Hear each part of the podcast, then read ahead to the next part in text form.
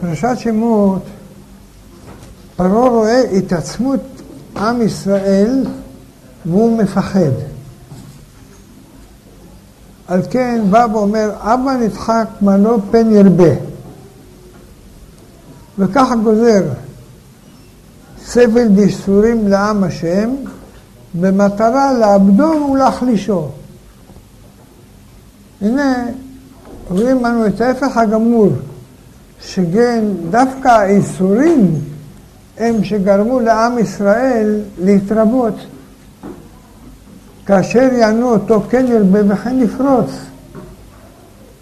כך פרעה אמר ואומר, פן ירבה. ורוח הקודש אומרת, כן ירבה. יש להבין עניין שהוא עמוק. הנה, רואים אנחנו שמה שחשב פרעה שיחליש את ישראל, הנה זה עצמו מה שחיזק אותם. שהאיסורים העצימו את כוחם של ישראל. הנה כאן טמון דבר עמוק מאוד בסוד ההבדל בין ישראל ובין העמים. שנאמת נכון הדבר שהאיסורים והעשרות הם המחלישים את הכוח הטבעי ולכן באמת צרות ויישובים הם מכה קשה, אובדן גמור לכל רשעי אומות העולם. לכן סבר פרעה להכות את ישראל כדי להחלישם חלילה, אלא שאצל ישראל ההפך הוא הנכון. היינו שהסבל והייסורים דווקא גורמים את ההפך הגמור, והוא דבר פלאי מאוד.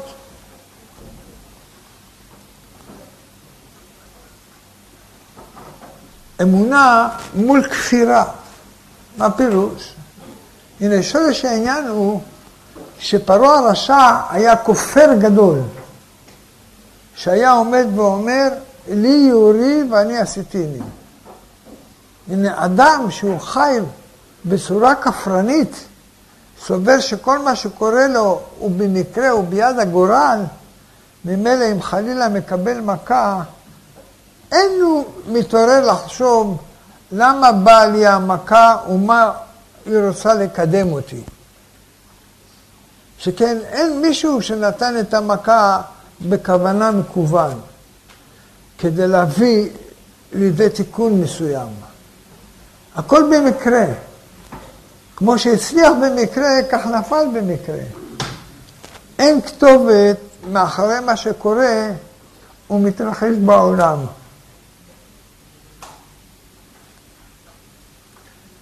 ממילא אין לחפש משמעות וכוונה אחרי מה שקרה לאדם. מה שאין כך, ישראל עם קרובו, המאמינים ודבוקים בקדוש ברוך הוא, ויודעים שהכל ממנו יתברך. הנה, המבט שלהם על כל מה שקורה בעולם הוא דו-שיח עם השם יתברך. כל מה שקורה בא ממנו. ולכל דבר יש כוונה והמשמעות. ולא זו בלבד, אלא שהכל ממש מקוון לטובה. אפילו המכות הקשות, הנה הם דרכים של חינוך ואהבת שהשם יתברך מחנך ומצמיח אותנו. התכלית של האיסורים היא טובה מאוד מאוד. למרות הכאב הגדול שבהם, ממילא כשאיש ישראל מקבל מכה, יודע הוא שהכל ממנו יתברך. והוא מביט ושואל, הוא מתפלל, הוא מכוון עצמו להיות צומח מתוך המכה. יודע הוא שכל הקשיים באים להעצימו. לכן אין הוא נחלש ונופל, אלא להפך, מתגבר ולומד, מתחזק ומעצים את התקשרותו בשם יתברך. זוהי נקודה עמוקה. אם העולם מתנהל במקרה, הרי שאין כוונה ומשמעות טובה מאחורי האיסורים. לכן ייסורים גדולים שוברים ומרסקים ומאבדים את האדם. אך אם המבט הוא אמוני, מתוך אמונה, שאין עוד מלבדו ממש, הרי שהוא מנהל את הכל, והכל לטובה. וממילא מחובר הוא האדם אל הפנימיות, אל האופטימיות, אל עוצמה אלהית, וממילא קם ומתעודד מכל צרה ויגון. המכה לגויים היא צמיחה לישראל. זהו ההבדל אדיר בין עם ישראל ובין פרעה. אמת, פרעה חשב לאבדם את ישראל חלילה. הוא בחר להם את המכות בייסורים קשים, מפני שבהיכרותו עם הצרות הללו, ויודע שאין מי שיעמוד מולם. אלא דבר אחד הוא לא ידע, שעם ישראל הוא עם של אמונה. עם של אין עוד מלבדו, ההופך כל מכה לצמיחה, כל צער לתנופה.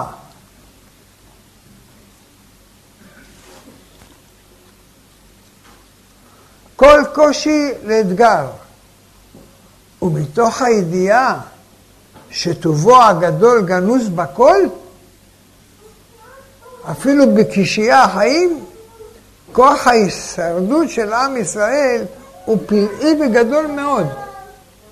עד שאין עם שיתייסר כמוהו מצד אחד, ומצד שני, אין עם שעלה בתעופות קודש וצמיחה כמוהו. הכל מכוח עוצמת האמונה החקוקה בנו מכוח נשמותינו הקדושות. הדבוקות בו יתברך והופכות כל דבר מריר למתוק וכל רע לטוב. כך פרעה הרשע, השתגע למראה עיניו. הוא מעצים את הרע, מכביד ידו כדי לקיים בהם פן ירבה. הנה עם ישראל קם ומתעורר, מתגבר ועולה. וכל שמכבידים עליו, כן ירבה וכן יפרוץ. זה העוז האמוני, כוח הדבקות בשם, שלטון הטוב על הרע בכל עוצמתו. אפילו בשיא שפל הגלות, בעומק השבר והקושי, עם ישראל חי ומתגבר. על כך כותב הרב קוק, זכר צדיק לברכה, הוא אומר, האומה שהיא יונקת מן הכל, ממקור הכל, ממשהו למעלה מן הכל, היא מנצחת את הכל. כובשת היא כשנכבשת, ומנצחת היא כשהיא מנוצחת. מקובצת היא בפיזורה ומושלת בשעבודה. מה הפירוש? אנחנו יודעים שרבי שמעון בר יוחאי אמר, אמר בזוהר הקדוש, הוא אומר, הוא ורבי אלעזר, הם עסקו בתורה באור גדול במקום אחד. ומרוב דבקות הם לא אכלו ולא שתו יומיים. ולא ידעו אם יום או לילה. כשיצאו, הם דימו זאת למשה בהיותו בהר. ומיד לאחר מכן הזוהר אומר את דברי רבי שמעון בן גמליאל על מעלת רבי שמעון. שהוא איננו צריך לעשות תעניות כדי שהקדוש ברוך הוא יקבל בקשתו, אלא גוזר והקדוש ברוך הוא מקיים. נראה לומר שיש קשר בין הדברים, היינו שיש שתי דרגות בהופעת הקדושה. האחת היא בדבקות עליונה כל כך, ששוכח לאכול ולא שם לב.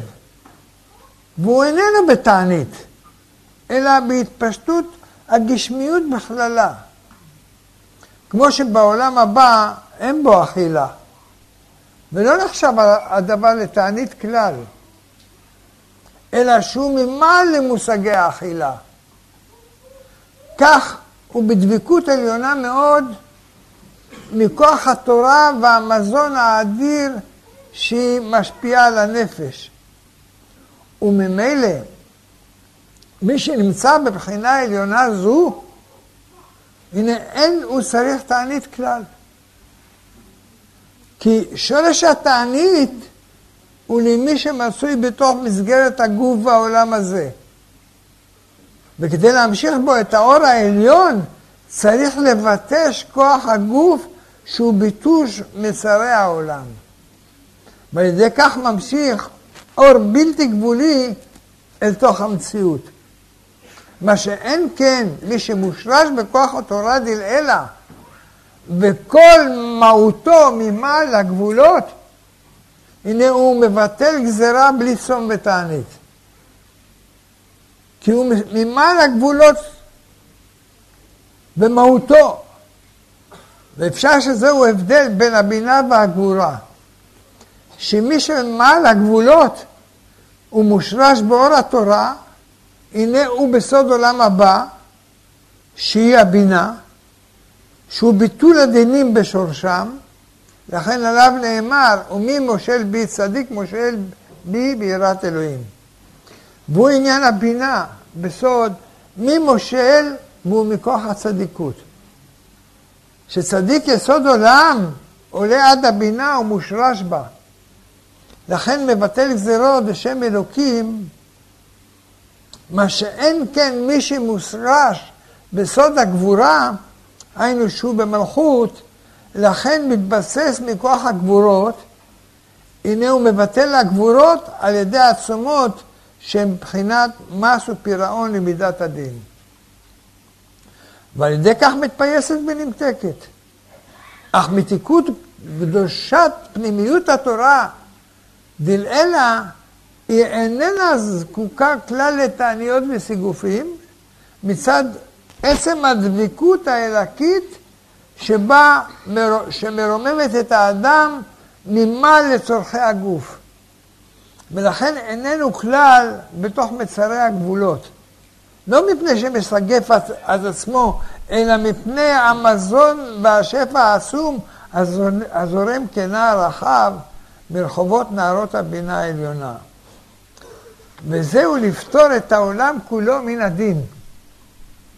מה שאומר לפתור את העולם כולו מן הדין. נגיד את זה בשתי אופנים.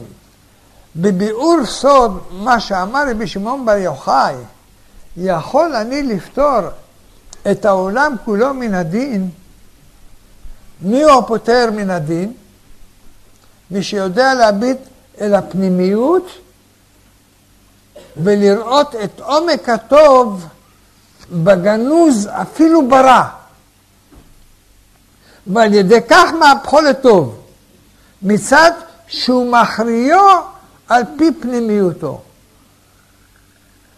הנה דרגות יש בצדיקים הפנימיים, וככל שהנשמה העליונה הוא פנימית ביותר, כך מסוגלת היא לראות מעמקים עצומים ופנימיים מאוד, עד שהקדושים העליונים, אדירי החסד האלוהי העליון, הנה הם יכולים להביט בעמקי הרשעה היותר סרוחה ולראות את עומק הטוב הגנוז בעומק הרע. וכך הם מאבדים ממש את כוח הרע ושולטים בו. כי מגלים ממש איך השם יתברך הוא הרודה בו והמנהלו ממש, את מהותו ממש. מתוכו, גם בלי ידיעת הרע, הסבור שהוא נלחם בהם חלילה. ועל ידי כך מאבדים הצדיקים את כוחו של הרע ומבטלים אותו. כי כל עיקר קיומו וביטולו הוא בהכרה ובדעת של צדיקים שהם רואים אותו מצד חיצוניותו, הנה על ידי זה הם נותנים לו באמת הוויה וישות. הוא מקבל כוח. אך אם מרוממים בעוז קודש של האי עליון וצופים בפנימיות הרע, עד שחושפים את הטוב שגנוז בו, הנה על ידי כך ממש מאבדים אותו מתוך הכרתם, ורואים אותו נשלט כעבד לאדון הטוב, ומאבדים כוחו וחילו. ומביאים גאולה לעולם, וזה סוד פטור העולם מן הדין. לא רק חיזוק הטוב המכריע את הרע, אלא עיבוד כל הרע בעצמותו ועל ידי הפיכתו לטוב. והוא עומק הבירורים הגדולים ביותר המביאים גאולה לעם. והשם יזכנו להיות מחושבי שמו, חושבי מחשבות קודש, כל מרירו למתיקו, ולגלות עוז מלכותו אשר בכל משלה, להוציא יקר מזולל, לרומם קרן שכינתו, שתהיה כפופה, שפחה תחת, תחתה בעיבודה המוחלטת במהרה בימינו אמן. לפתור את העולם כולו מן הדין, בעניין זה יש להוסיף דבר עמוק מאוד, בדבר שלטון הטוב על הרע. הנה זה סוד מה שאמר רבי שמעון בר יוחאי, כביכול, יכול אני לפתור את העולם כולו מן הדין. מי הוא הפותר מן הדין? שאלה. מי שיודע להביט אל הפנימיות ולראות את עומק הטוב בגנוז אפילו ברע. ועל ידי כך הוא מהפכו לטוב. מצד שמכריעו על פי פנימיותו.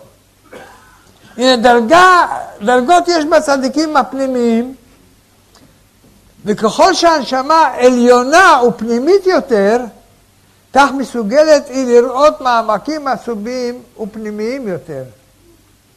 עד שהקדושים העליונים, אדירי החסד האלוהי העליון, הנה הם יכולים להביט באמצעי הרישה, כמו שאמרנו, היותר גדולה, היותר סרוחה, ולראות את עומק הטוב הגנוז בעומק הרע, ובכך מאבדים ממש את כוח הרע, ושולטים בו, כי מגלים ממש איך השם יתברך הוא הרודה בו והמנהלו מתוכו ממש, גם בלי ידיעת הרע. הסבור שהוא נלחם בשם חלילה, על ידי כך מאבדים הצדיקים את כוחו של הרע ומבטלים אותו. כי כל עיקר קיומו וממילא ביטולו הוא בהכרה ובדעת של הצדיקים. ש, שאם רואים אותו מצד חיצוניותו, הנה על ידי זה נותנים לו באמת הוויה וישות, הוא מקבל כוח. אך אם מתרוממים בעוז קודש אלאי, עליון וסופים בפנימיות הרע, עד שחושפים את הטוב שגנוז בו, הנה על ידי כך מאבדים אותו מתוך הכרתם, ורואים אותו נשלט כעבד לאדון הטוב, ומאבדים את כוחו בחילו, ומביאים גאולה לעולם, וזה סוד פטור העולם מן הדין. ולא רק חיזוק הטוב המכריע את הרע, אלא עיבוד כל הרע בעצמותו. על ידי הפיכתו לטוב, ועומק הבירורים הגדולים ביותר המביאים גאולה לעולם, והשם יזכנו להיות מחושבי שמו, מחשבות קודש, להפך כל מריר ולמתיקו, לגלות עוז מלכותו אשר בכל משלה, להוציא יקר מזרומם, לרומם מקרן שכינתו, שתהיה כפופה שפחה תחת, בעיבודה המוחלטת במהרה בימינו אמן ואמן.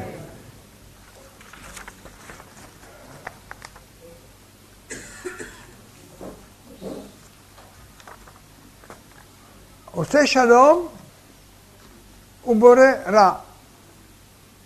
שעיבוד מצרים הוא דוגמה ואקט טיפוס לכל הצרות והייסורים שעברו ושעוברים על עם ישראל.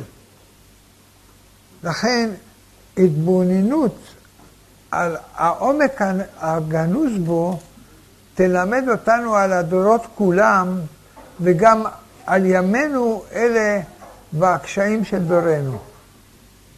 הנה רואים אנחנו מצד אחד את השעבוד הנורא שעברו ישראל במצרים. צרות עד בלי די. ומצד שני, מתוך שעבוד זה, קמנו והיינו לעם. מתוך שפל ועבדות, הפכנו לארץ בלבנון. ישראל עושה חיל וכוחו גדול לאלוהים. וכל האורות האדירים של פסח והחירות הרוחנית של עם ישראל שהתבטאו במהלך הדורות כולם בעוז רוח וגבורת קודשו, הנה הם תוצר של הירידה למצרים והשעבוד הנורא שעברנו. נמצא שדווקא מתוך החושך צומח אור גדול. מתוך הקושי יוצאת ברכה מיוחדת שלא הייתה יכולה להתגלות לאור עולם בלי הצרות והייסורים. למעשה, שורש העניין הוא מערכת היחסים הפלאית בין הטוב ובין הרע. אנו עם השם, אנחנו מאמינים, בני מאמינים, יודעים שאין עוד מלבדו, התברך שמו, והוא ברא ועשה את הכל. ממילא יודעים אנחנו שגם את הרע ברא השם יתברך. כמאמר הכתוב, עושה שלום ובורא רע, אני השם עושה כל אלה. כל מטרת בריאתו איננה אלא כדי להרבות ולהעצים את הטוב. שהלא כל חשקו יתברך שמו בבריאת העולם הוא הטוב. וממילא נשכיל ונבין שאם השם יתברך ברא את הרע, למרות כל נוראותו ומהמפלצתיות שיש בו, אין זה אלא מפני שהוא כלי אדיר להעצים את הטוב. לחדדו, ללטשו, עד שיביאו, עד שיביאו לידי גילוי מפיק וזוהר, מה שלא היה קורה בהיעדר הרע. הגויים אינם יכולים להעמיק ולהבין את הטוב שצומח מתוך הרע. לכן באו ואמרו שיש שתי רשויות, אל טוב ואל רע. הם לא רצו לייחס את הרע אל אל הטוב. לכן, לכן יכריחו שמישהו אחר ברא את, את הרע. אמנם הם רצו לקלס ורומם את האלוהים הטוב בכך שיחסו לו רק טוב, אך הדבר הזה הביא אותם לזלזול עמוק בו, בכך שאמרו שהוא מוגבל ביכולתו, כי יש עוד רשות אחרת, רשות הרע, שאין לה שליטה עליה. לכן לא כך, כך עם ישראל. אנו יודעים שאין עוד מלבדו ואין קץ ליכולתו והוא מקור הכל. כך עם ישראל יודעים שגם הרע נברא על ידי הקדוש ברוך הוא. ויודעים הם, עם ישראל, להפוך את הרע לטוב. להכיר את מטרתו של הרע, ובכך לבטל את הצד הרע שברא. ולהחזיקו כולו להיות טוב גמור. נמצא שהשם ברא רק טוב, כי הרע יהפוך הוא לטוב. הרע הוא משרת של הטוב. אם כן, אנו יודעים שהטוב הוא השליט היחיד, והרע איננו אלא משרת של הטוב. אף על פי שנראה שהוא לוחם בו ומתנגד אליו, באמת בפנימיותו הוא איננו אלא משרת את הטוב. אמנם כוחות הרע בעצמם אינם יודעים זאת, אלא הם סבורים שהם שונאי הטוב ושהם מצליחים להחלישו. והם אינם יודעים שכל מעשיהם גורמים דווקא להפך, לחיזוק הטוב ולהעצים אותו למעלה. ודבר זה הוא לצנינים בעיני כוחות הרשעה. כשתדע שכל מעשיה שעשתה בזדון, לב ושנאה אדירה, לפגוע ולהחליש את הטוב, הנה כל מעשיה יסרו תוצאה הפוכה לגמרי, שרק העצימו את הטוב וגרמו לו לעלות עוד ועוד. על כן, ההלצה, אפשר לומר, שאם המן יימח שמו, היה יודע איזה חג אדיר ומופלא יזכו ישראל, עם ישראל, בזכות שנאתו ושרצה להשמידנו, היה חושב פעמיים לפני שהיה הולך לאחשוורוש. וזהו הסוד שאנחנו אומרים, ברוך המן.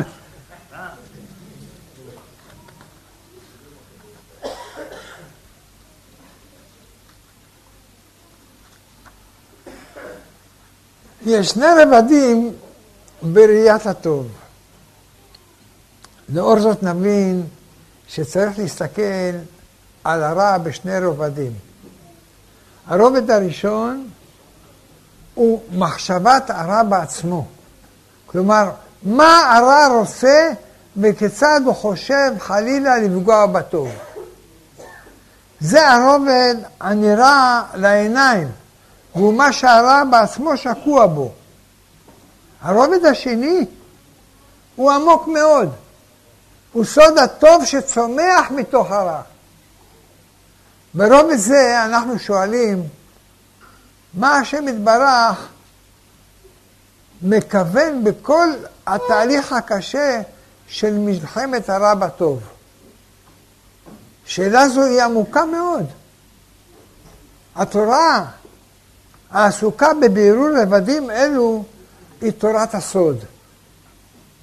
היודעת להפוך מר למתוק וחושך לאור, ומראה את עוצם יד ממשלתו, שמו אשר בכל משלה, והכל עבדיו ממש.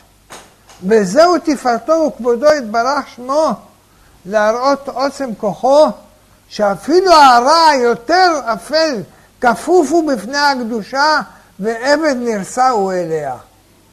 הגם שבחיצוניות נראים שמרים ראש, הוא פועל פלא בלי חוק נגד השם ונגד משכו.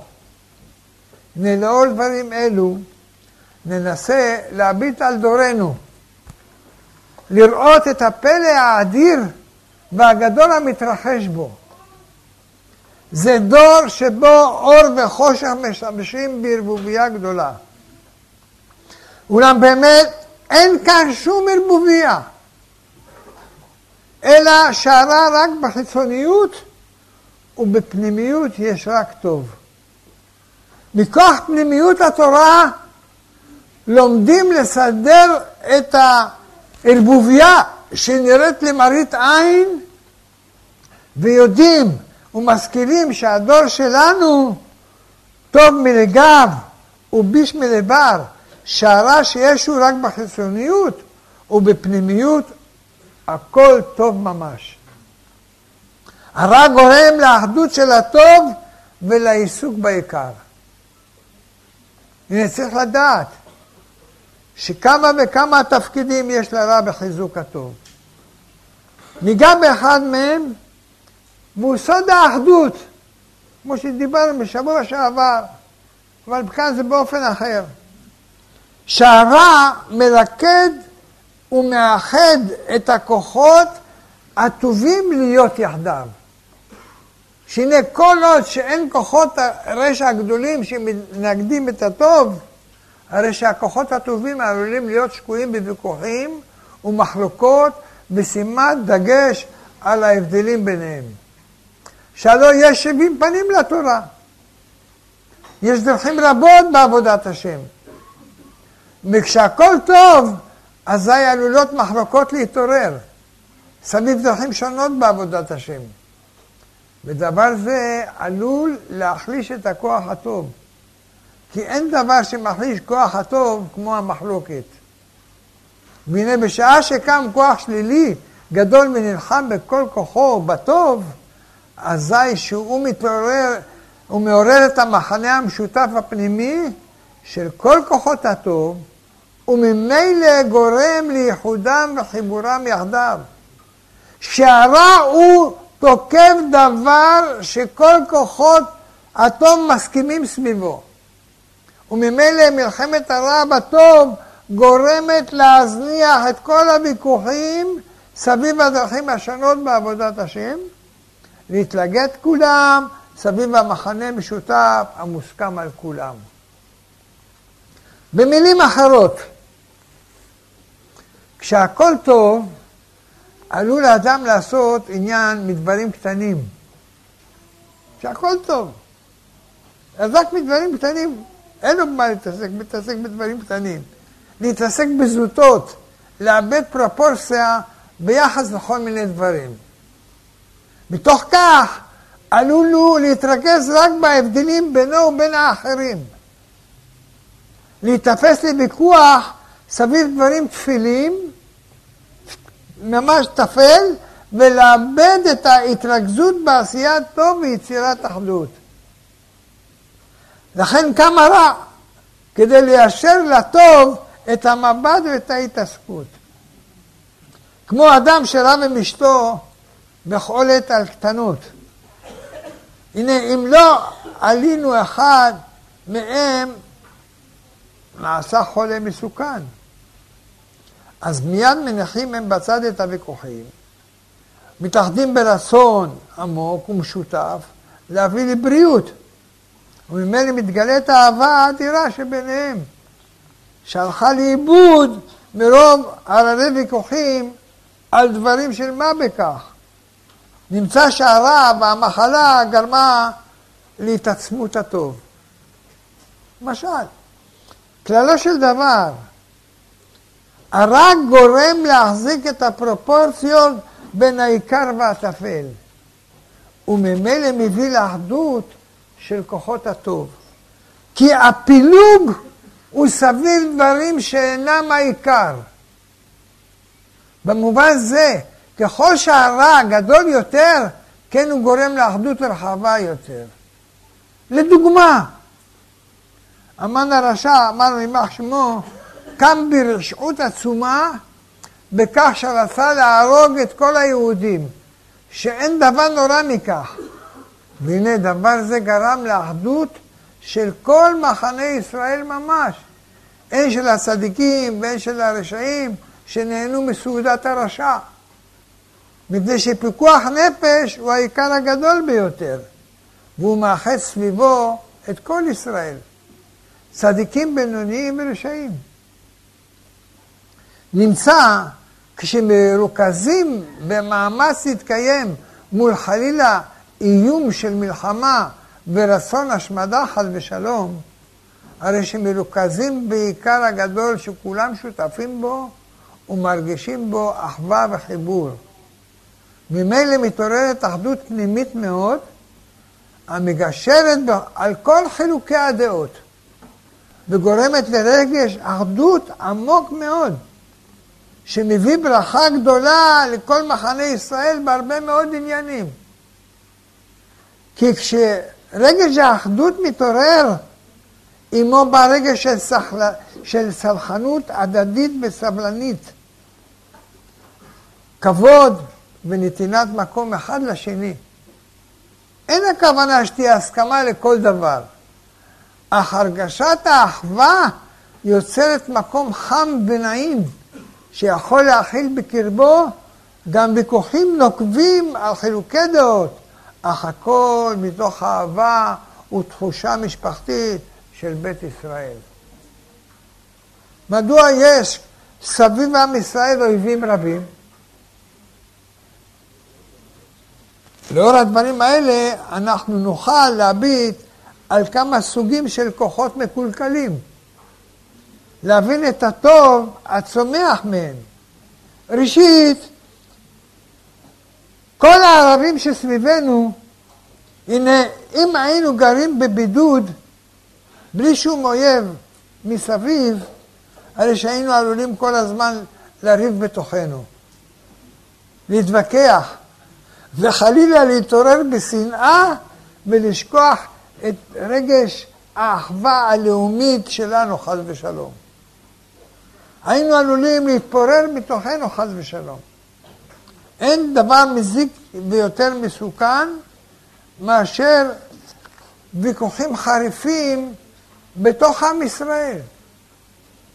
וכדוגמת מה שמצינו בזוהר הקדוש, שאמר שריב האחים ומכירת יוסף היה קשה ליעקב יותר מכל הצרות שהיו לו. הריב שלהם. יותר מלבן ומעשיו. מה שורש העניין? שורש העניין הוא שהפילוג בתוך עם ישראל הוא הדבר הקשה ביותר שמחליש את תופעת השכינה יותר מכל אויב חיצוני מאיזה שיהיה. זאת הסיבה הנסתרת מאת השם יתברך, שזימן לנו הקדוש ברוך הוא אויבים מסביב, הלו אין עוד מלבדו, והוא עשה את הכל. בוודאי היה יכול לסבב שיהיו כל סביבות ארץ ישראל מדבר ושממה שאין לו טובים ותשקוט הארץ. אבל מה זה עשה השם ככה לארץ הזאת, להביא עליה את כל הרשעים האויבים שלוחמים בנו? אין זה אלא כדי שבכל פעם שרגש האחדות ייחלש והוויכוחים בתוכנו יתגברו, הנה קמים עלינו אויבים למלחמה וגורמים לנו להתאחד מחדש ולשים בצד את הוויכוחים והשנאה שבא עמהם. אין דבר מבורך יותר מהאחדות. לכן זימן הקדוש ברוך הוא את האויבים כדי לעורר לאחדות. להתאחד, אנחנו צריכים להתאחד כולנו כדי לנצח את איראן ואת כל האויבים. ממילא אנחנו נשכיל ונבין סוד עמוק מאוד בסוד ההנהגה העליונה. הנה, הדרך לנצח את האויבים שלנו הוא ממש על ידי האחדות. מפני שכל סיבת התערערותם מאת השם היא כדי לאחד אותנו. כי האחדות של ישראל הוא שורש הכל. ולכן מזומן מאת השם לאפשר חלילה לאויבים לפעור פה עלינו כדי ללכד אותנו יחדיו. דברים קשים, אבל הם נכונים. ממילא אם מתעוררים אנו ויוזמים את האחדות מצידנו, הרי שאין צורך לאויב חיצוני שיעשה זאת. כמו שאין מה להעניש תלמיד שהקדים ותיקן את עצמו. ודבר זה גלוי וידוע לצדיקים, אשר להם עיני בדולח להשיג סתרי הנהגת השם את עולמו ואת ישראל, והלוואי ויהיו אוזניים שיקשיבו לדבריהם ויעוררו בכל עוז אחדות בקרב ישראל, כי בנפשנו היא למנוע ולמגר את האויבים הקמים עלינו. וגלוי וידוע הדבר לפי מי שאמר והיה עולם, שאם תתעורר אחדות שלמה ואמיתית בקרב ישראל, הנה לא נצטרך לשגר אפילו טיל אחד על איראן. ואפילו לא נצטרך שזרים יילחמו בשבילנו. כי ברגע שתהיה אחדות, הרי שיבוטל מיסודו כל קיום האויב, שבא רק בגלל חוסר האחדות. וממילא ימוגר ויבוטל ויתפוגג בפלאי פלאות. ואנו מבקשים את השם יתברך, שכל כלי נשקם יהפכו עליהם וחרבם תבוא בליבם.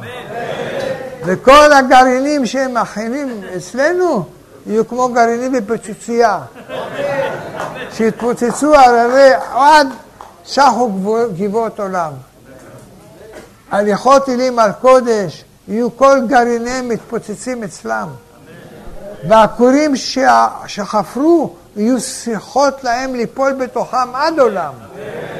והשם ירחם על עמו ישראל, עם קרובו, ויראה לבבינו, אשר בתוכיות נקודת לבבינו, אנו מאוחדים ממש.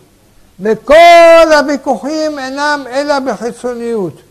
ואנו מבקשים את השם ששפע הפנימיות יתגאה ויתגבר וישטוף באורו את לכלוכי החיצוניות, בלי דינים וצרות, אלא בשובה ונחת ולבשע. באהבה וחיבה, בגילוי חסדים רבים, וישראל עושה חיל גדול לאלוהיו, כי מצאתנו מארץ מצרים, יראנו נפלאות עצומות. בימים שובבים אלו, ישובב ויבטל. וימגר כל צוררנו במהרה. בזכות יוסף הצדיק וכל קדושי עליון. החוקרים חרבם לאתם ולכלות כל מסתירים למעלה ולמטה. סתרי חוכמה בהנהגת העולם. מכל מקום, אמת ויציב דברנו שיש לעורר מאוד על האחדות ולבקש בכל לב, וצריכים כל אנשי הדת והחוכמה להשכיל ולהבין שהעולם בנוי בחוכמה מופלאה ועמוקה מאוד. והסיבות להתעצמות של איראן אינם רק סיבות הנראות לעין של פרופסורים למדעי המזרח התיכון ומדינאות וכיוצא בזה. שכן הם אינם סוקרים אלא את התהליכים שקורים בחיצוניות. כמו רצון של מדינה להיות מעצמה כלכלית וביטחונית וכיוצא בזה. וסוברים שכן הוא המניעים של איראן. צריך לדעת שהעולם בנוי בחוכמה עמוקה ופנימית מאוד. וכל הסיבות הללו הם רק הרובד החיצוני, והמינים הפנימיים הם עליונים מאוד, ושייכים לרובדים רוחניים ונשמתיים, ומעט מהם הוא מה שאמרנו, שההנהגה העליונה סיבבה את נוכחות האויבים כדי לעורר אחדות. כי כן הוא משפט ההנהגה והמציאות, שכוח הרע נברא כדי לשכלל את הטוב. וכל פעם שיש קלקול וחיסרון בטוב, הנה קם נגדו כוח שלילי מתנגד, שמכוון בדיוק כדי לדחות את הטוב ולבוא לידי תיקון. עיקרון זה הוא דבר המוכח אפילו למראה עיניים חכמות גם בלי הבנה בנסתרות.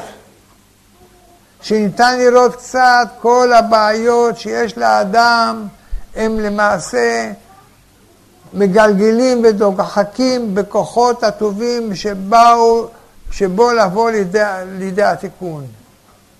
עד שממש כל, חיס, כל בעיה וחיסרון הוא מקביל לכוח טוב שבנפש שלא יצא אל הפועל. והחיסרון דוח, דוחק בכוח הטוב להשתלם ולהתפתח. כן הדבר משפט הכלל במערכות יחסים בין הטוב והרע והכלליים הרחבים. יש, יש להבין ממש שזה ממש סוד שעבוד מצרים. הלחץ אשר מצרים לוחצים אותם. ככה התורה מספרת לנו. הנה, יש להבין סוד הלחץ, שהוא ממש כדוגמת העולם הזה.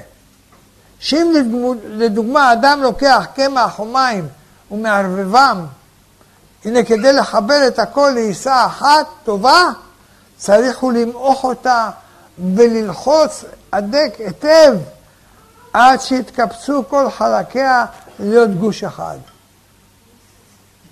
וכן הדבר בכל פעולות המלחציים, שגורמים לאחד ולחזק דבר אחד, שיהיה מחובר היטב. כן הוא בגשמיות, וכן הוא בנפש, שלדוגמה, קשיים הם לוחצים את האדם ומאלצים אותו לחזק את תכונת הגבורה שבו.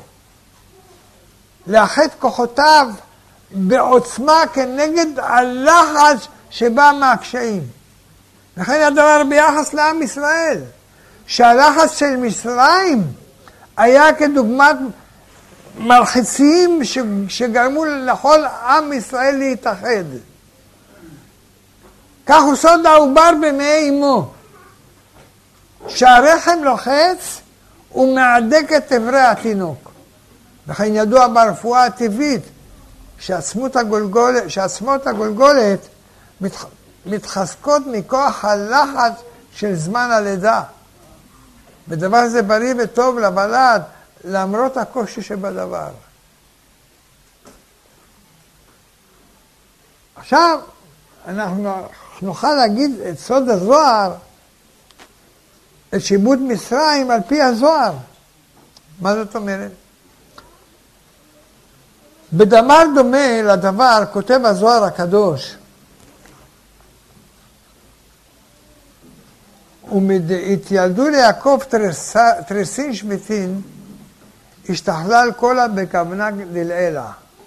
כת חמה קודשה ברכו חדבתה, סגיה דאי עלמא תתאה, להשתכלל ככוונה דלעילה, אמר דילמה חס ושלום התערבון בשער הממין והשתער פגימותה בכולו עלמין.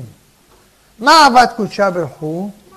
טלטל לכולו מאחה לאחה. עד דנחתו למצרים למדד דיריהון בעם קושי כדל דמבזין נימוסיהן ומבזין לאון להתחתנה בהו להתערבה בעדיו.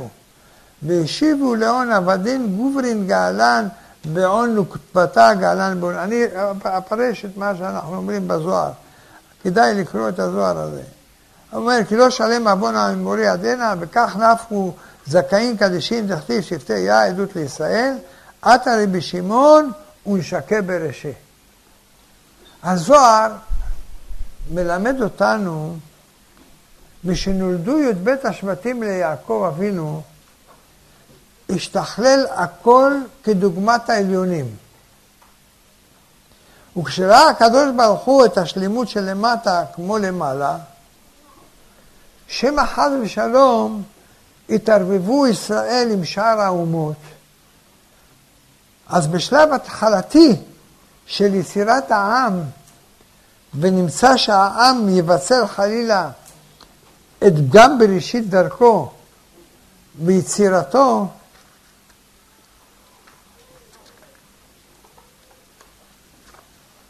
ויישאר הדבר למום קבוע חס ושלום, לכן מה עשה? הוא טלטל את כל ישראל מארץ ישראל למצרים. והיו מגוריהם עם עם קשה עורף שזלזל במנהגי ישראל וביזה אותם בגועל שלא להתערב עם ישראל. ויחשיבם לעבדים. והגברים שלהם היו נגלים, נגלים מנשות ישראל. על ידי כך השתכללו ישראל בזרע קודש מזוקק. עד שהושלם חובת האמורי לרשת את ארצו. וכך יצאו ישראל ממצרים, שכולם זכאים קדושים. בא רבי, רבי שמעון ונשק את רבי אלעזר בראשו, על שאמר דבר נפלא זה, ודבר זה שאמר הזוהר הקדוש, הוא סוד גדול בעניין הרע, איך שהוא קליפה שומר לפרי. והוא תפקיד נוסף של הרע השומר על הטוב בשביל גדילתו, עד שיכול לצאת החוצה ולהתמודד עם הכוחות שבעולם, אבל לא, לא כאן הזמן לביאור השלם הזה. אבל האחדות היא בקרב עם ישראל. אם כן ראינו העניין הראשון ברובד הנסתר של הרע, איך הוא אינו, אינו אלא כוח משכלל את הטוב. הנה צריך לדעת שכמו שהדבר נכון ביחס לאויבים מבחוץ, כך להבדיל באלפי הבדלות, נכון הדבר כלפי מתנגדים את הקדושה של בתוך עם ישראל. שלצערנו ישנם כאלה מתוך עם ישראל שעדיין לוחמים בקדושה ומנסים להחלישה בכל מיני צורות. צריכים לדעת שגם דבר זה מחזק את כוח הקדושה, שכן גורם לאחדות בתוך כל עבדי ישראל נאמני בריתו. שההתקפות מבחוץ גורמות לחדול מוויכוחים מבפנים. ומכאן נשכיל ונבין שכל שורש הצרות וההתקפות הם מפני הוויכוחים וחוסר האחדות. וממילא יש להבין דבר עמוק מאוד, והוא סוד החשיבות הגדולה של האחדות של מחנה קדוש. כל עבדי השם, כולם, מכל הפלגים, מכל הזרמים, הן החרדים, הליטאים והחסידים, והן של הציבור הציוני-דתי, כולם צריכים לשוב ולהתאחד מאוד. וצריך לדעת שאחדות זו היא ממש הכוח האדיר ביותר שיביא את הגאולה השלמה. אמן. הנה, אין כוונתנו שיתאחדו ביניהם ויבדילו חלילה מיתר חלקי עם ישראל ויבדלו חלילה משאר חלקי עם ישראל, חס ושלום. שכולנו עם אחד, וכולנו בנים לשם אלוהינו, אלא שהאחדות בכלל עם ישראל צריכה לבוא בהדרגה, והקרוב קרוב קודם. יש להתחיל עם מי שניתן לעשות עמו אחדות במהרה, ולעשות ולכוון ולהתפלל לאחדות עם כל עם ישראל. יש לדעת שהאחדות של עבדי השם היא שורש הגאולה. שכן כל יסוד התנגדות של חלקים מעם ישראל אל הקדושה היא רק מפני שכוחות הקודש בעצמם אינם מאוחדים.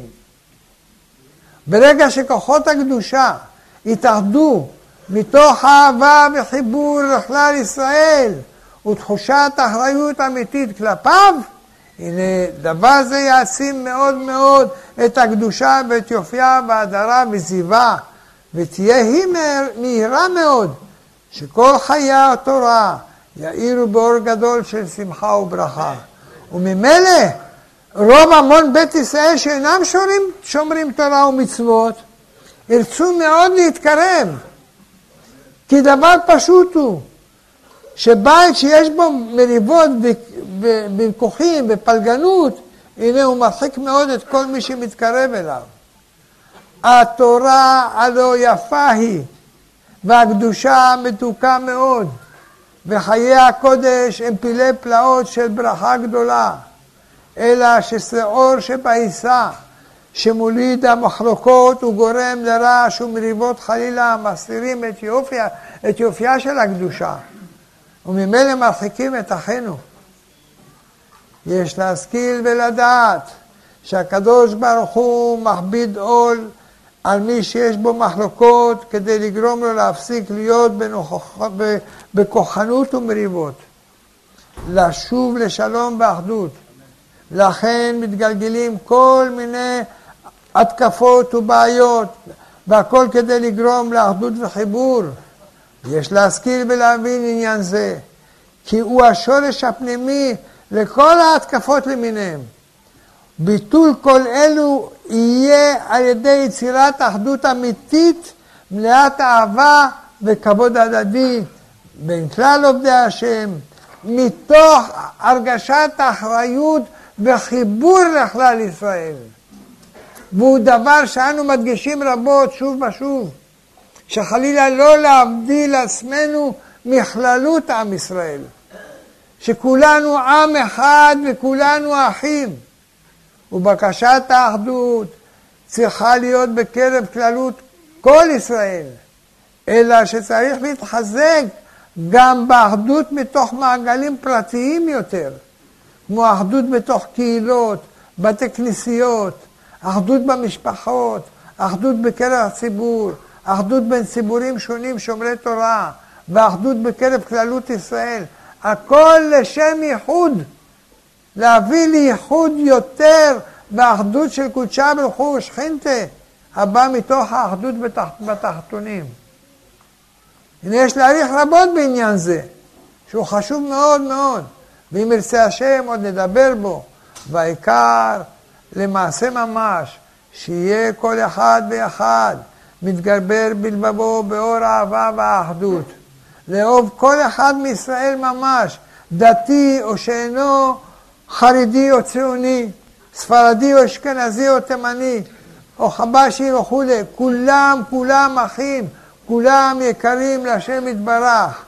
כולנו בנים ממש בני משפחה אחת. בית יעקב לכו ונלכה באור השם. נהיה בית אחד ומשפחה אחת. מלאת נעימות ואהבה, רגישות וכבוד הדדי. נדבר נא על הוויכוחים בינינו בדרכי נועם והקשבה, ונרחיק מתוך הלב שנאה ומסתמות ומחשבות אוון, אלא רק נברך את ישראל בכל ליבנו, באהבה גדולה ממש לכולם. וככל שיתרבו לבבות אוהבים בתוך העם, לבבות מלאי אהבה, ישראל בסבלנות וענווה וקירום פנים, כן תהיה אחדות מתגברת. וכוח ישראל עולה לעילא לעילא, וימחקו כל אויבינו מן הארץ, ותתרומם השכינה בעוז תעצומות קודש, בכוחותיה האדירים, ויבוא משיח צדקנו, ובניין בית תפארתנו במהרה בימינו, אמן ואמן.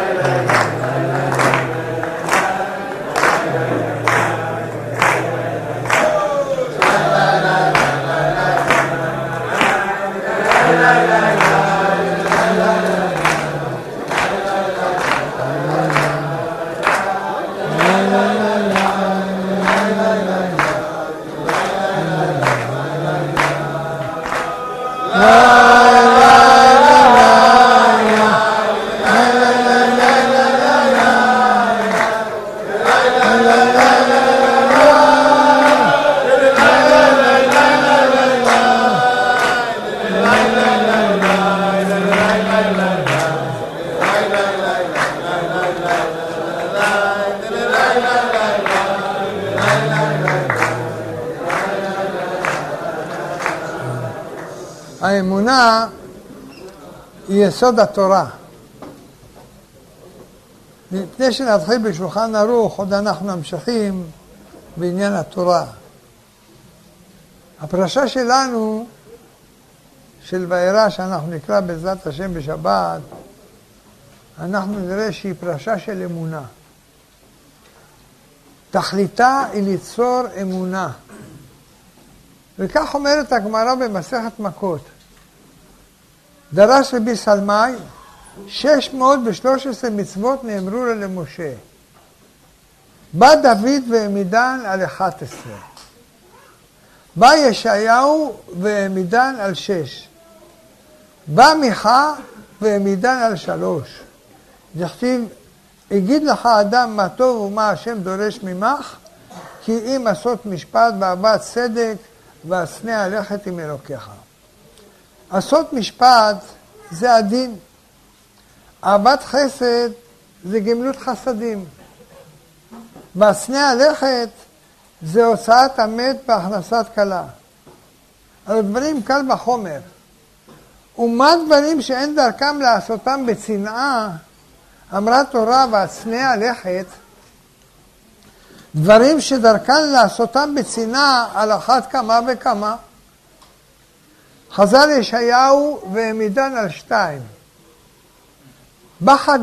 בא הנביא חבקוק והעמידן על אחת, שנאמר וצדיק באמונתו יחיה. כלומר, מה ראינו פה? הנביאים כאילו הורידו את תרי"ג המצוות לשלוש יסודות. משפט, חסד והצנע הלכת. אחר כך בא חבקוק והוריד את מניין המצוות לאחת עם מצוות האמונה. האמונה היא הבסיס, וצדיק באמונתו יחיה. התברר שלכל התורה אפשר להגיע בדרך של אמונה. והכל כלול באמונה אם האדם מתחזק בה, בהתחז... בהתחזקות, באמונה יש דרכות רבות, אולי אלפי אלפים של דרגות, עד למדרגת וצדיק באמונתו יחיה, ועד לדרגת משה רבנו. תמצית התמציות יכולה להתקיים רק על ידי אמונה הכוללת הכל, ומתוכה מתקיימים גם המשפט והחסד. פרשתנו היא פרשה של משפט. זוהי תקופה בה בת שנה של משפט מצרים, כדברי המשנה במסכת עדויות. משפט המצרים 12 חודש, כאשר התכלית של הכל היא חיזוק האמונה, וידעתם כי אני השם אלוהיכם. לשם כך נועדה יציאת מצרים. בספר שהמצרי שתה דם, יהודי שתה מים. השכל איננו תופס זאת. וככה אנחנו רואים שהשם מנהל את העולם. לפי הרמב"ן, משפט מצרים נועד להראות את עניין האמונה, שהעונש והשכר הוא לפי המעשים, ולשם כך בא כל החידוש בהנהגת העולם.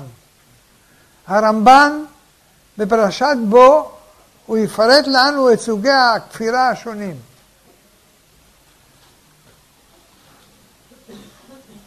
מה הם כופרים בעיקר ואומרים? כי העולם קדמון, ומהם מכחישים בידיעתו הפרטית. ומהם שיודו בידיעה ומכחישים בהשגחה ויעשו אדם כדגי הים שלא ישגיח האל בהם ואין עמהם עונש או שכר. כי בכל זה היו המצרים מכחישים או מסתפקים וכולי. המצרים כפרו בהשגחה לסוגיה השונים, וכל הפרשה היא למען תדע. למען תדע כי לאדוני הארץ, להורות על חידוש, כי הם שלו שברעם מאין. למען תדע כי אני בקרב הארץ, להורות על ההשגחה, כי לא עזב אותה למקרים. למען תדע כי אין כשם אלוקינו, ובעבור תדע כי אין כמוני בכל הארץ, להיות על היכולת שהוא שליט בכל. ישנן שתי אפשרויות ליציאה של בני ישראל ממצרים. ישנה יציאה שבה רק עם ישראל מכיר בכוחו של השם. ולקחתי אתכם לי לעם.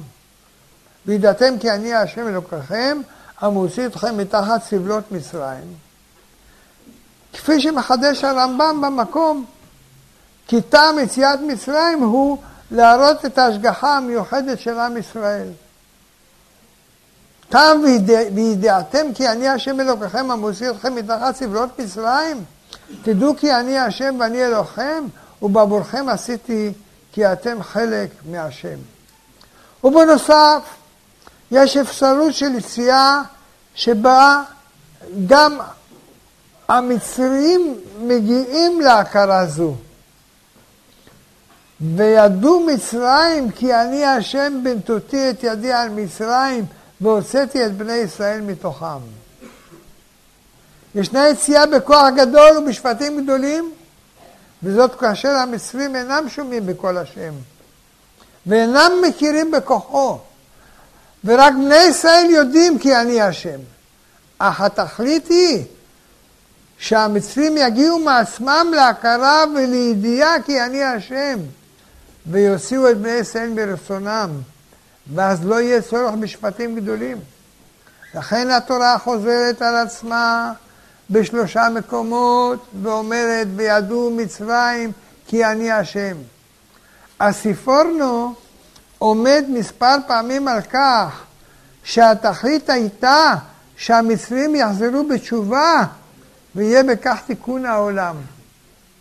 כי לא יחפוץ במות המת. רק אחרי חמש פעמים שבהם פרעה הקשה את ליבו, כיוון שאדם מטמא עצמו מלמטה, מטמאים אותו מלמעלה. איך מטמאים את פרעה? באופן כזה שהוא ימשיך לחטוא. והדבר ייכתב בתורה, וכך נוצרה התורה, ומשה מתנהג לפי תורה זו. אולם יש לזכור כי בעבור הראותך את כוחי למען ספר שמי בכל הארץ, איננה התכלית, אלא התכלית היא ההכרה של פרעה עצמו שהוא היה שותק כשאמר לא ידעתי את השם. כפי שמבאר זאת הרשב"ם שם, התכלית היא האמונה של העולם כולו בבוראו. הקדוש ברוך הוא אומר למשה רבנו במכת הצפרדעים להתרות בפרעה. ושרת היור צפרדעים ועלו באו בביתך וחדר משכבך ועל מיטתך ובבית עבדיך בעמך ובתנוריך ובמשורותיך. הצפרדעים מסרו את נפשם על קידוש השם, שכן נכנסו אל תוך תנורי מצרים בזמן שהם דלוקים, כדי לקיים את ציווי השם. דבר זה שימש דוגמה לשלושה גדולי עולם שנים רבות לאחר מכן, חנניה, מישאל ועזריה, אשר מסרו את נפשם על קידוש השם כשסירבו להשתחוות לפסל נבוכדנצר, כפי שמובא בגמרא. עוד, זו דרש תודוס איש רומי. מה ראו חנניה, מישאל ועזריה שמסרו עצמם על קדושת השם לכבשן האש? נעשו קל וחומר בעצמן מצוורדים. מה צוורדים שאין מצוין על קדושת השם? מה כתיב והוא? ובאו בביתך ובתנוריך ובמשרותיך. הם מתי? בשעות מסויות אצל תנור? ואומר בשעה שהתנור חם. אנו שמצווים על קדושת השם, על אחת כמה וכמה. יש לשאול, הדבר תמוה ביותר, שכן נבוכדנצר העמיד צלם וגזר לעמו. ומה דין לה יפול ויסגוד בה שעתה יתרמה לגו עטו נוראי אגדתתה? אומר, ומי אשר לא ייפול וישתחווה, אזי מיד בעת הזאת יושלך לתנור אש בוערת. זה היה הציווי שלו. הרי עבודה זרה הינה אחת משלושת העבירות, העבירות החמורות שנאמר עליהן ייהרג ואל יעבור. אם כן, מה פשר פליאת הגמרא, מה ראו חנניה, מישאל ועזריה, שמסרו עצמם על קידוש השם? מן הדין היו צריכים לפעול כך. אלא יש לתרץ על פי התוספות פסחים. צלם נבוכדנצר לא הוגדר כעבודה זרה, אלא כאנדרטה שעשה לכבוד עצמו. ממילא אין כל איסור בהשתחוויה אליו, אלא שאם ככה שאלה, אז היא מתעצמת שבעתיים. מה ראו למסור את הנפש על דבר שאין עליו חיוב של ייהרג ואל יעבור, אלא היו צריכים לברוח משם כפי שעשה דניאל. ותמיהת הגמרא היא מדוע לא עשו זאת, על כן עונה הגמרא שנשאו קל וחומר מהספרדיים, שלמרות שאינם מצווים על קידוש השם, נכנסו לתוך התנורים הלוהטים, אנחנו שמצווים על קידוש השם, על אחת כמה וכמה, שמא ישאל השואל, לכאורה אין זה קל בחומר, שכן היה ציווי מפורש על הספרדים להיכנס לתוך התנורים, אולם אין הדבר כן, כיוון שהציווי היה לכלל הספרדים, ועל כל אחת הייתה יכולה לומר, למה שאני אכנס לתנור? שתיכנס ספרדיה אחרת, ואני אלך לבתים או למיטות או למקום אחר וכולי. גם זה נקרא קיום דבר השם. ובכל זאת, היו צפרדעים שהלכו דווקא לתנורים. ומהם למדו חנניה, מישאל ועזריה, שלמרות שאפשר להתחמק ולברוח על מנת שלא להשתחוות לפסל, אף על פי כן מצווה להישרף על קידוש השם. הנה נעשה להם נס ויצאו חיים מכבשן האש, למרות כשבאו אל יחזקאל הנביא להתייעץ מה לעשות, הוא אמר שלא יתרחש להם נס. יחזקאל אמר כך על פי ציווי השם, שלא רצה לגלות להם מה עתיד להיות. מובא במדרש שגם לצפרדעים שנכנסו אל תוך התנורים נעשה להם נס כאין זה, ויעשו חיים משם. שהרי כשהתפלל משה רבנו להסיר את הספרים בפרעה, ומעמו נאמר, וימותו הספרדים מן הבתים, מן החצרות ומן השדות. ואילו מן התנורים לא נאמר, כיוון שאותם שנכנסו לתנורים לא מתו, אלא שחזרו ליאור. על כל פנים, בשעה שהלכו חנניה, מישאל ועזריה אצל נבוכדנצר, עשו זאת על דעת, למסור את עצמם, את נפשם כאמור. והסיבה היא, כיוון שקידוש השם הינה מטרה בפני עצמה, מטרת כל הבריאה. אמנם אין חיוב לחפש מצבים של סכנה כדי למסור את הנפש, אך במקרה זה הקדוש ברוך הוא ציפה שעם ישראל יעמדו זקופים כמו תמר ולא ישתחוו לפסל. כפי שדורשת הגמרא על הפסוק, אמרתי אעלה בתנר, בתמר או חזה בסנסיניו. אמרתי אעלה בתמר, אלו ישראל, ועכשיו לא עלה בידי אלא סנסן אחד של חנניה, מישאל ועזריה. תסתכלו במסכת סנהדרין. רק הם נותרו זקופים ולא השתחוו. רבי שמעון בר יוחאי אמר שהסיבה שבגללה הקדוש ברוך הוא הביא את גזרת המן על ישראל היא מפני שהשתחוו לצלם נבוכדנצר. רואים מכאן שלקדש שם שמיים בעולם הינה מטרה גדולה, רק שאנחנו איננו מחפשים למות על קידוש השם, אלא לחיות על קידוש השם, ועל ידי קיום מצווה ולימוד התורה ביראת שמיים. כשבאים לדון על השואה האיומה שהייתה בדורנו, או למשל על רדיפת היהודים ברוסיה, רואים שמצד אחד היה חילול השם נורא ואיום. עד היום ישנם גויים רבים, וגם חלק מאחינו, ששואלים היכן היה הקדוש ברוך הוא באושוויץ. איך זה שנרצחו באכזריות צדיקים גדולים? שאלות שלמעשה אינם אלא התגשמות הפסוק, למה יאמרו הגויים איה אלוהיהם?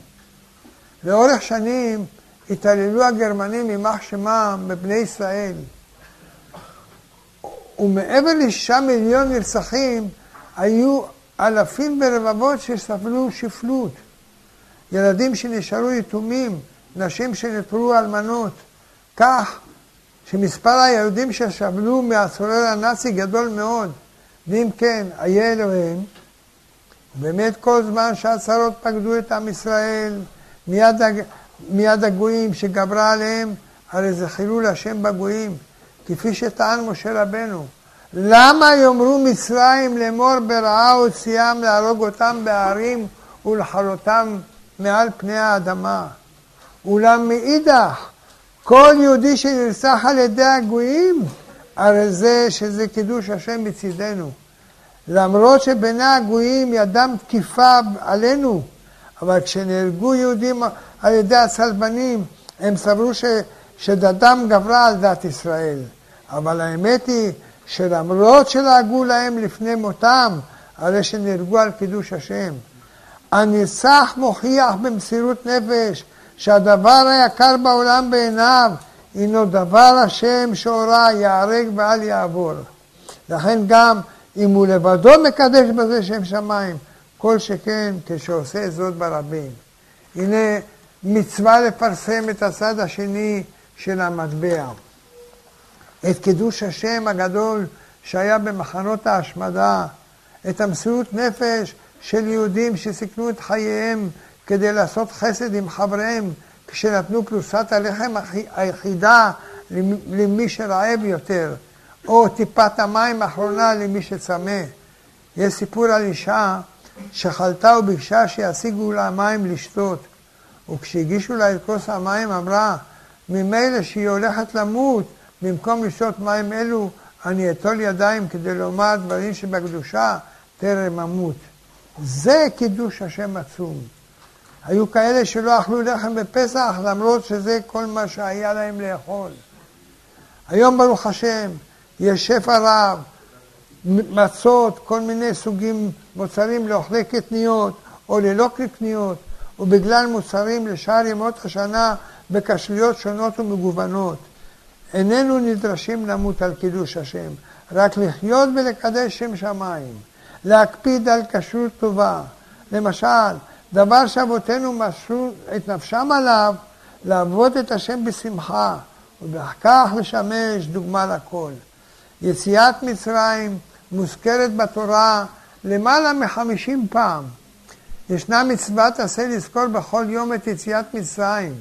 אנו מניחים תפילין על היד ועל הראש, כדי שיציאת מצרים לא תמוש בזיכרוננו. כמו כן אומר הרמב"ם, מצוות רבות זכר יציאת מצרים. והכל להיות לנו בכל הדורות עדות במופתים שלא ישתכחו, ולא יהיה פתחון פה לכופר להכחיש אמונת האלוהים. משמעות הדברים, החשיבות היתירה שמתייחסת התורה לעניין יציאת מצרים, היא מכוח היותו היסוד לאמונה, כמו שנאמר בספר החינוך, ואין מן התמה אם בא לנו מצוות רבות על זה, יציאת מצרים, מצוות תעשה ומצוות לא תעשה, כי הוא יסוד גדול ועמוק בתורתנו ובאמונתנו. כיצד? מוסיף, לפי שהוא לנו אות ומופת, גמור בחידוש העולם. כי יש אלוה קדמון חפש ויכול, פועל כל ההמצאות אל היש שהם עליו, ובידו לשנותם, אל היש שיחפוץ בכל זמן מן הזמנים, כמו שעשה במצרים, ששינה בטבעי העולם בשבילנו, ועשה לנו אותות מחודשים גדולים ועצומים. הלא זה משתק כל כופר בחידוש העולם, ומקיים האמונה בידיעת השם יתברך, כי השגחתו ויכולתו בכללם ובפרטים כולם. השליטה של הקדוש ברוך הוא בטבע, בטבע הבריאה, אשר הוכחה על ידי האותות והמופתים במצרים, הייתה למעשה התגלות של הבורא יתברך לעין כל. הפיכת מים לדם, וכן על ידי שאר המכות, הוכחו בעליל יסודות האמונה. לפיכך ישנה חשיבות ראשונה במעלה לספר ולהזכיר ולהיזכר בניסי, בניסי יציאת מצרים, לחזק על ידי זה את אמונתנו, על כן חובה קדושה וזכות גדולה כאחת לחזור ולהתבונן בכל שנה מחדש בניסי יציאת מצרים, שהיא דבר הדורש חיזוק מתמיד במשך כל החיים. עכשיו, נמשיך בביאור שולחן ערוך, שהוא המשך, המשך סעיף ב'. אומר לנו שמה, הקדוש ברוך הוא שואג כארי. למעשה, הלכה זו בנויה על, דברי הגמרא בברכות, וזה לשונה. דתניא, רבי אליעזר אומר, שלוש משמרות עבי הלילה, ועל כל משמר ומשמר יושב הקדוש ברוך הוא ושואג כארי, שנאמר, אדוני ממרום משאג וממעון קודשו ייתן קולו, שאוג ישאג על נביאו. וסימן לדבר, משמרה ראשונה חמור נוער, שנייה כלבים צועקים, שלישית תינוק יודע משני אמו, ואישה מספרת עם בעלה.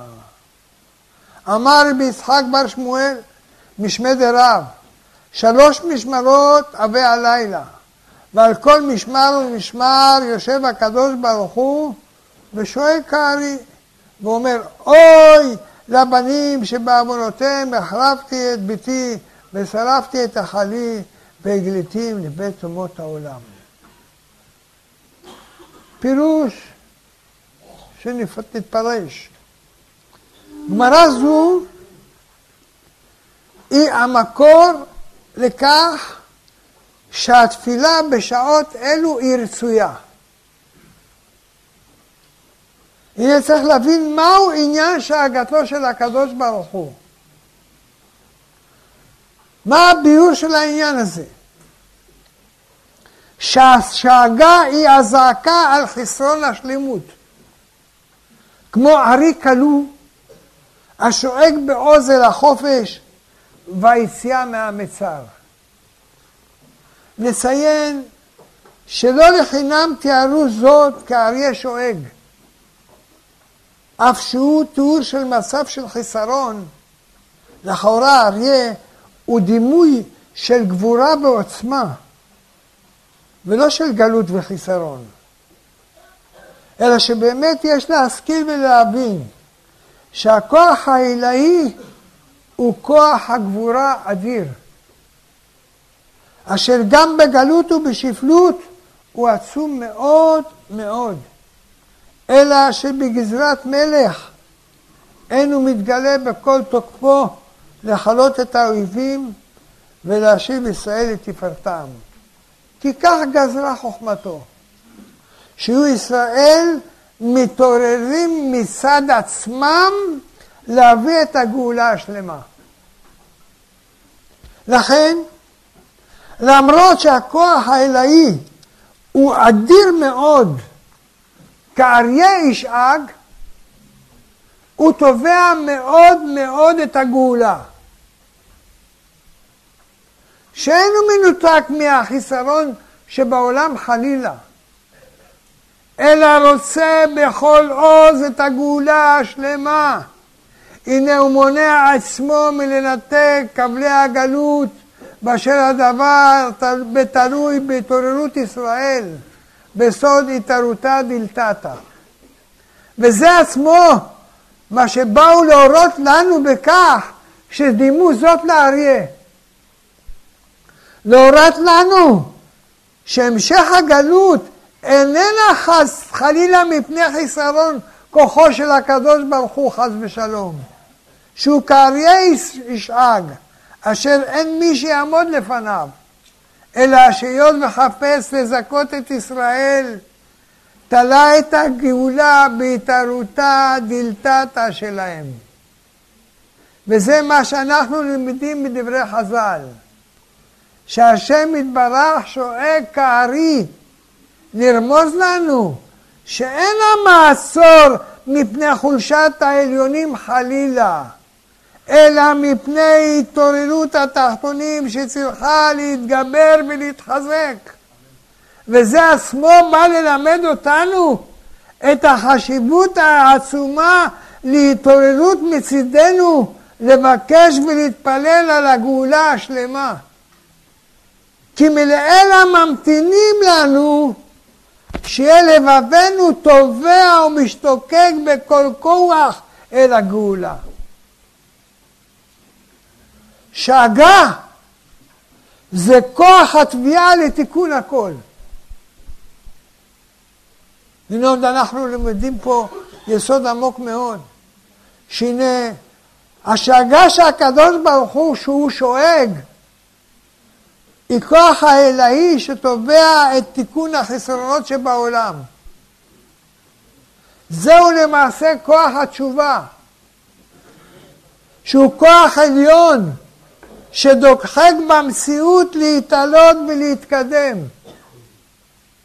והנה, הנשמות שלנו חשות לבבם את השאגה של הקדוש ברוך הוא, שהוא כמלך עליון המזעזע את הממלכה בשאגתו על החסרונות ועל סילוק השכינה וגלות ישראל ועלבון של קדושת ירושלים ותפארתה. שאגה זו היא מטלטלת את כל פעמליה של מעלה. השכינה וכל נשמות ישראל מתנונעים בחרדת קודש מזעקה זו. והיא, היא חודרת ומשתלשלת אל כל נשמות ישראל, ומשם יורדת ומנענעת את הרוחות הנפשות עד שמתגלה בקרב כל ישראל ממש להתעורר על החסרונות ולרצות לתקנם. ברצוני לומר ששגתו של הקדוש ברוך הוא היא ממש המקור לכוח התעוררות שבתוך כל אחד ואחד מאיתנו. להתעורר ולתקן את החסרונות כולם. אכן כשאנו מתעוררים בתשובה, נדמה לנו שההתעוררות באה מצד עצמנו. ובאמת אין זה אלא עד קול מזועזע של הנשמה בשעה שהיא שומעת את השאגה האלוהית התובעת את התיקון השלם. ואיננה מתפשרת כלל עם החסרונות שבעולם. הנה יש להשכיל ולהבין שכל החסרונות שיש לכל אחד ואחד הם למעשה פרטים קטנים מתוך החיסרון הכללי הגדול. שהוא חיסרון בית המקדש והגאולה השלמה. כך שלמעשה כל התלוננות לתקן את החסרונות הם תיקונים פרטיים של החיסרון הגדול. אלא שצריך לחבר עצמנו בכל לב אל התיקון הכללי. להבין שאנו רוצים תיקון שלם של העולם. ולא רק של החסרונות שלנו. משל, לעבד שמנקה חדר מהארמון, המלך, הלוא בוודאי צריך לרצות בלבבו שיהיה כל הארמון נקי, למרות שהוא אמון על חדר אחד שיהיה נקי. מתוך כל הדברים הללו נבין שהשעה שהקדוש ברוך הוא שואג היא השעה הראויה והמסוגלת ביותר לבקש ולהתעורר על התיקון השלם. בשעה זו מסוגל האדם לפתוח לבבו ולהקשיב אל נשמתו, אשר היא מרגישה מאוד את התעוררות שבמרומים. שעה זו היא שעת געגועים בשמיים אל המקדש והגאולה. הנשמות חשות זאת ומתמלאות געגוע. ממילא אם ייחד האדם את לבבו בשעה זו אל התפילה, להאזין שיח נשמתו וגעגועיה, הרי שיהיה מתעורר בתפילה עמוקה מאוד, ותהיה היא רצויה ומתקבלת, הן מפני שתפילה מקרות הלב מתקבלת מיד, ואין מפני שבשמיים, הנה כעת חיה, יש התעוררות גדולה על הגאולה.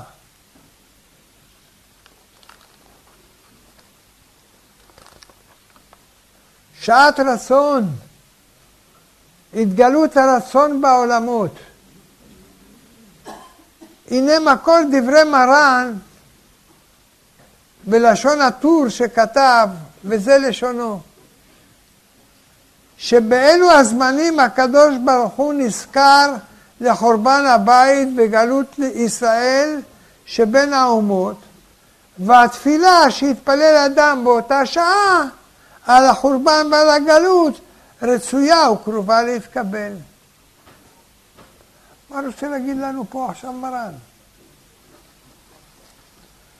הוא אומר, הנה יש להבין ולהשכיל מה שכתב שהקדוש ברוך הוא נזכר. הלא אין שכחה לפני כיסא כבודו.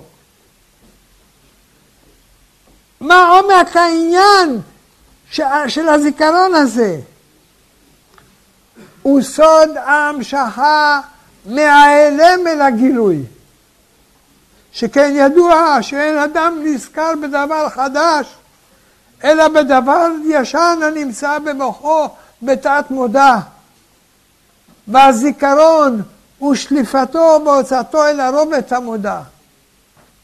וזה סוד הזיכרון בכל מקום, שהוא סוד המשכה מהנסתר אל הגלוי. ונעיקר הזיכרון הוא מכוח הרצון. שהתעוררות הרצון היא מושכת את המחשבה אחריה. האדם נזכר בדבר שהתעורר כלפיו ברצונו. היינו, שהרצון הוא השורש להיזכרות. ובאמת מידת היסוד היא כוח הזיכרון, שהוא מלשון זכר, המשפיע שפע, היינו שמוציא את השפע הגנוז ומשפיעו החוצה. ובאמת המהות של מידת היסוד הוא כוח הרצון כנודע. לאור זאת נבין שמה שכתב הטור, שהקדוש ברוך הוא נזכר, הנה ביאור העניין הוא שבאותם השעות יש התפשטות והתגלות של הרצון האלוהי בעולמות כולם, שמתגלה הרצון הפנימי והעמוק ביותר, שהוא הרצון לגאולה ולבניין בית המקדש. ברצוננו לומר שאף על פי שבפנימיות ובגניזו, הנה תמיד השם יתברך רוצה בכך. אמנם לא בכל העיתים מתמשך הרצון לבוא לידי גילוי בעולמות. ובשעות שבהם הקדוש ברוך הוא נזכר, הנה יש התפשטות של הרצון בכל העולמות, והוא סוד הפיתוי שעת רצון. שהשעה היא, היא בחינת הזמן הגלוי, ויש שעות שבהם הרצון מופיע. ואלה הם השעות המתאימות להתקבלות התפילה. מפני שסוד התפילה הוא התאחדות הרצון של האדם עם הרצון האלוהי. ועל ידי כך ממשיך את רצון האלוהי לידי גילוי שלם עד תחתית העולמות כולם. שכן האדם נמצא לטאטה בעולם הזה, ובהתעוררות רצונו, הנה הוא נקשר עם הרצון העליון שמתפשט במרומים, ובכוח התפילה הוא ממש ממשיך אותו לגילוי, לידי גילוי בעולמות שלנו. ועל ידי כך גורם לרצון השם להופיע ולצאת אל הפועל. שכן העובדה שאנו עדיין בלי מקדש, בלי בית מקדש, ומפני שרצון השם אינו מתגלה בעולם הזה. שהלא רצון השם מחולל את הכל, ואם השם רוצה בבית המקדש, אז מדוע אינו נבנה? אלא שגזרה חוכמתו יתברך, שרצונו, אף שהוא מתפשט במרומים, הנה לא יתגלה בתחתיות הארץ, אלא על ידי רצונם של ישראל. שהם יהיו מבחינת צינור להמשיך את הרצון האלוהי ולהביאו לידי גילוי. וכל התפילות על הגאולה, הנה פועלות יחדיו להוסיף עוד ועוד נוכחות לרצון האלוהי בתוך העולמות שלנו. ובעיקר בתוך הלבבות והנפשות של כל איש מישראל, ששם עיקר נוכחות וגילוי הרצון האלוהי. ככל שמתרבים הנפשות והלבבות שבתוככי לבבם מבקשים את המקדש, הנה העולם מתמלא ברצון האלוהי לבניין בית המקדש. וממילא כשיושלם הופעתו בעולם, אז יצא הדבר אל הפועל וייבנה המקדש.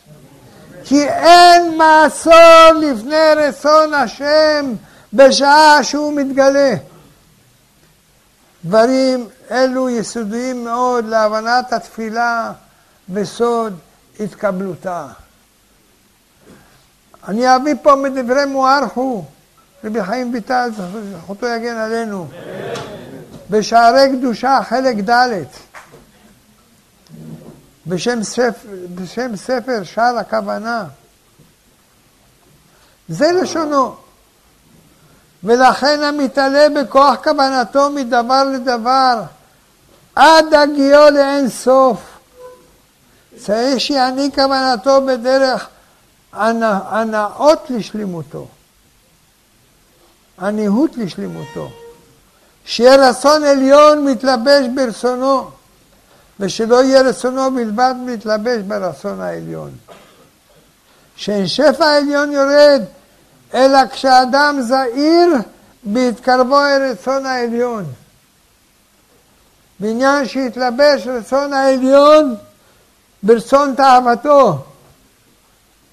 בהתאחד רצון העליון ורצון השפל בהשבעתו בדבקות האחדות, אז יימשך השפע כדי להשלמתו. אין השלמת רצון השפל בהתקרבו לצורך עמו, כי אם בהתקרבו ובהתלבש בו חפץ ורצון, לגלות על ידי ההשפעה המתעלמת בסדר תעלומה ובהתקרבות על דרך זו. אז הרצון העליון נתקרב אצלו ויוסיף אומץ בכוחו וחפץ ברעיונו לגמור ולהשלים כל דבר ואפילו לרצון נפשו שאין לה לרצון העליון חלק בו. בדרך זה נאמר שוחר טוב יבקש רצון. כי ידבק רצונו באופן הנאות לרצון העליון, אז יתלבש בו החפץ וימשיך רצון באיזה עניין שיתחזק בו בכוח כוונתו.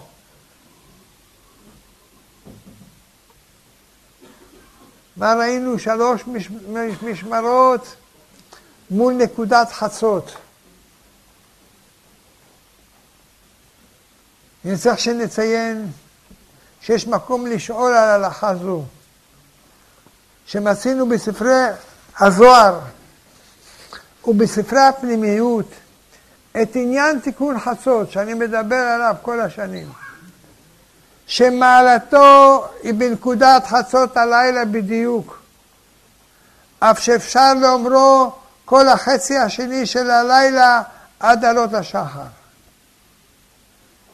ולפי ההלכה, קם משמע שהזמנים הם שלוש משמרות.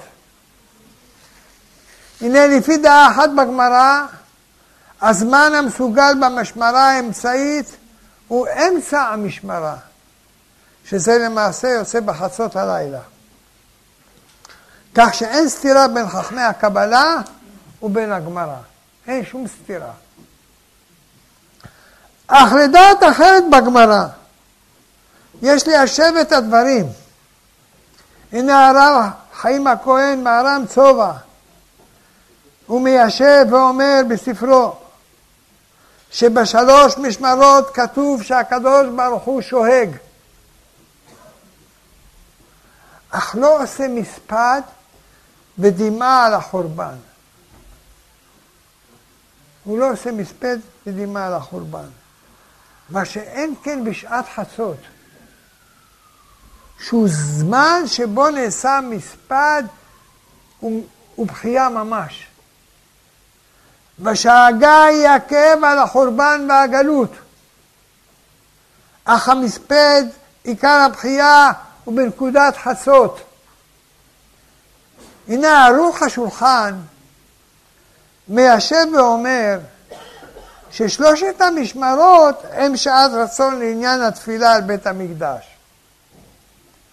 ולעומתם, הנה חצות לילה הוא שעת רצון כללית. לכל העניינים. אין לעניין הגאולה ואין לכל הדברים. לפי זהו זמן של חסד עליון שמאיר ומתפשט בכל העולמות. יש להביא ראיה לדבריו. שכן מסינו שדוד המלך היה קם בחצות, עוד לפני חורבן בית המקדש. שאלו אותי בשבת, שאמרתי את זה, הלוא לא היה בית המקדש, בשביל מה הוא היה צריך לקום בחצות? אלא שבא לי העניין, הלוא דוד המלך, איך זכה לרוח הקודש? שהכינור שלו היה מנגן בחצות הלילה בדיוק. אז לכן היה קם בחצות, אף על פי ש... זה.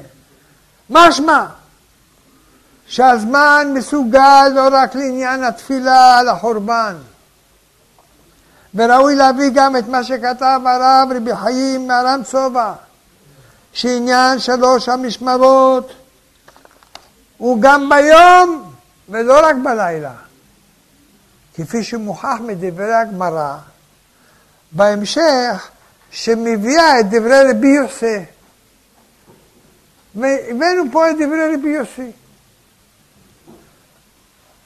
ואמר לי, בני, מה כל שמעת בחורבה זו? ואמרתי לו, שמעתי בת קול שמנעמת כיונה ואומרת, אוי לבנים שבעוונותיהם החרבתי את ביתי ושרפתי את היכלי והגליתים לבין האומות. ואמר לי, חייך וחיי ראשך, לא שעה זו בלבד אומרת כך, אלא בכל יום ויום שלוש פעמים אומרת כך, ולא זו בלבד, אלא בשעה שישראל נכנסים לבתי כנסיות ולבתי מדרשות, ועונים יהא שמי הגדול מבורך הקדוש ברוך הוא, מנענע ראשו ואומר, אשרי המלך שמקלסין אותו בביתו. כך מה לו לאב שהגלה את בניו, ואוי להם לבנים שגלו מעל שולחן אביהם.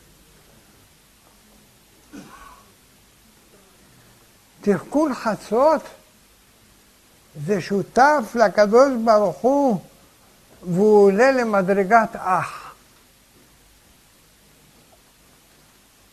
אנחנו נציין פה גם כן דבר עמוק מאוד, אשר זוכה לו למי שקם בחצות לילה לבכות על החורבן, והוא עניין השותפות לקדוש ברוך הוא.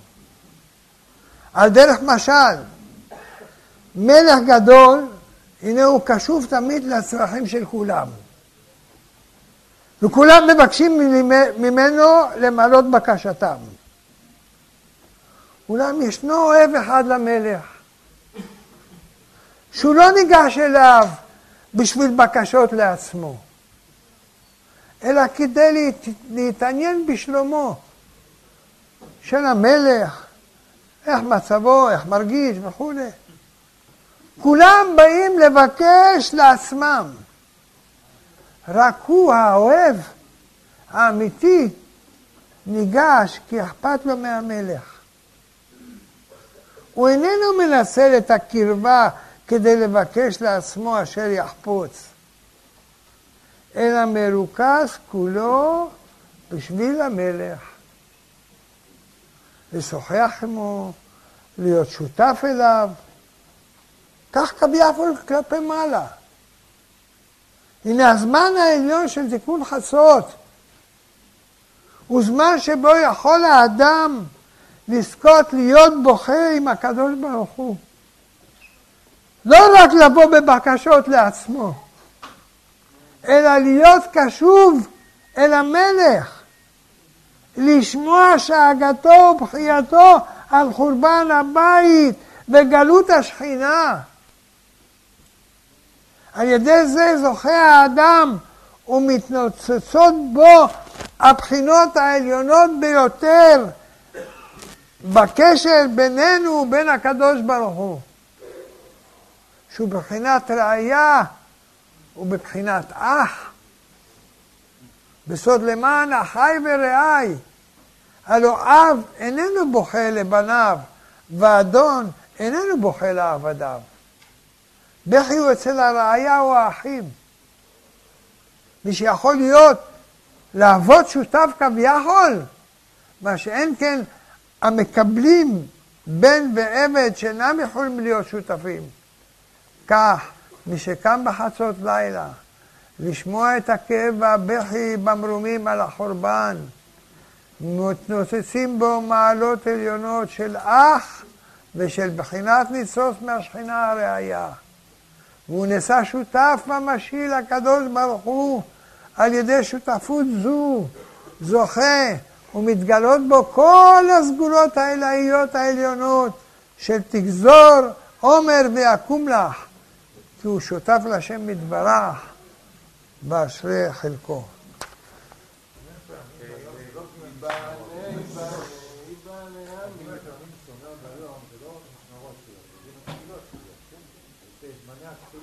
כן, אנחנו נבהר את זה תכף. אנחנו נבהר את זה. ועוד אני אביא פה עוד דבר, שאתם תתפלאו בדרך התפילה, שהיו פעם אחת אומרים בשחרית, היו אומרים את עקדת יצחק, אחר כך היו אומרים פרשת המן, ואחר כך היו אומרים עוד אה, עשרת הדיברות, אבל רבנו הארי הוריד את שני הדברים האלה מסדר התפילה. אבל אם תסתכלו בסידורים הקדמונים, אז תראו שישנה התפילה הזאת שמה בדרך התפילה, ואנחנו נסביר את זה. למה אני הקדמתי את זה? כדי שלא ישאלו אחר כך עוד שאלות, מה הוא אומר, מאיפה הוא מביא שאומרים אה, שקיבלנו את המן וכל זה באמצע התפילה. אז זה, זה יגיע. אבל אנחנו נמצאים עכשיו בסעיף ג'. סעיף ג' אומר, ראוי לכל ירא שמיים שיהיה מצר ודואג על חורבן בית המקדש. מה זה מצר ודואג על החורבן? מחילה.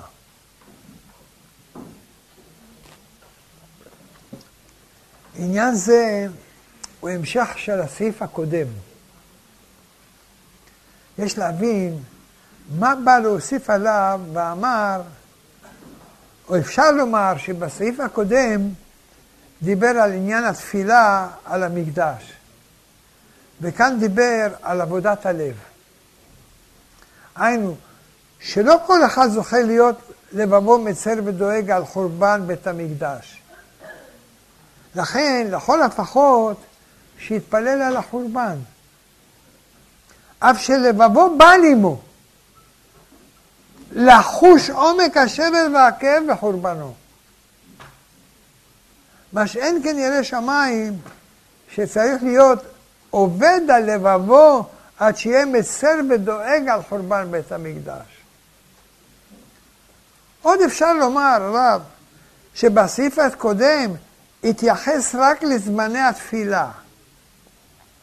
אולם כאן התייחס לכל היום, ואמר שאף על פי שמתפלל על כך בזמנים קצובים, הנה ראוי שבכל עת יהיה המקדש בלבבו, ויהיה מצר על חשבונו, וחש את, הח... וחש את החיסרון שיש בהווה, בהיעדרו של המקדש. כך גם משמע מדברי הרב חיים הכהן מהר"ן צובע, זכותו יגן עלינו. ובאמת הדרך להגיע לכך הוא על ידי סעיף ב'.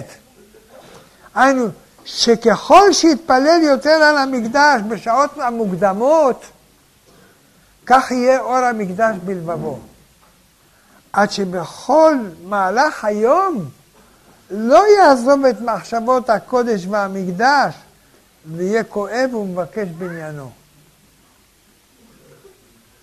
עכשיו יש להבין, התשובה ניתנה, אבל עכשיו יש להבין מה הוא מצר ודואג. הנה מצר הוא עניין הרגשת הצרה והצער שאין בית המקדש. מקום הקודש מחולל בזרים ונוכלים ההולכים בו, תסתכלו שם, תראו, אתם בירושלים.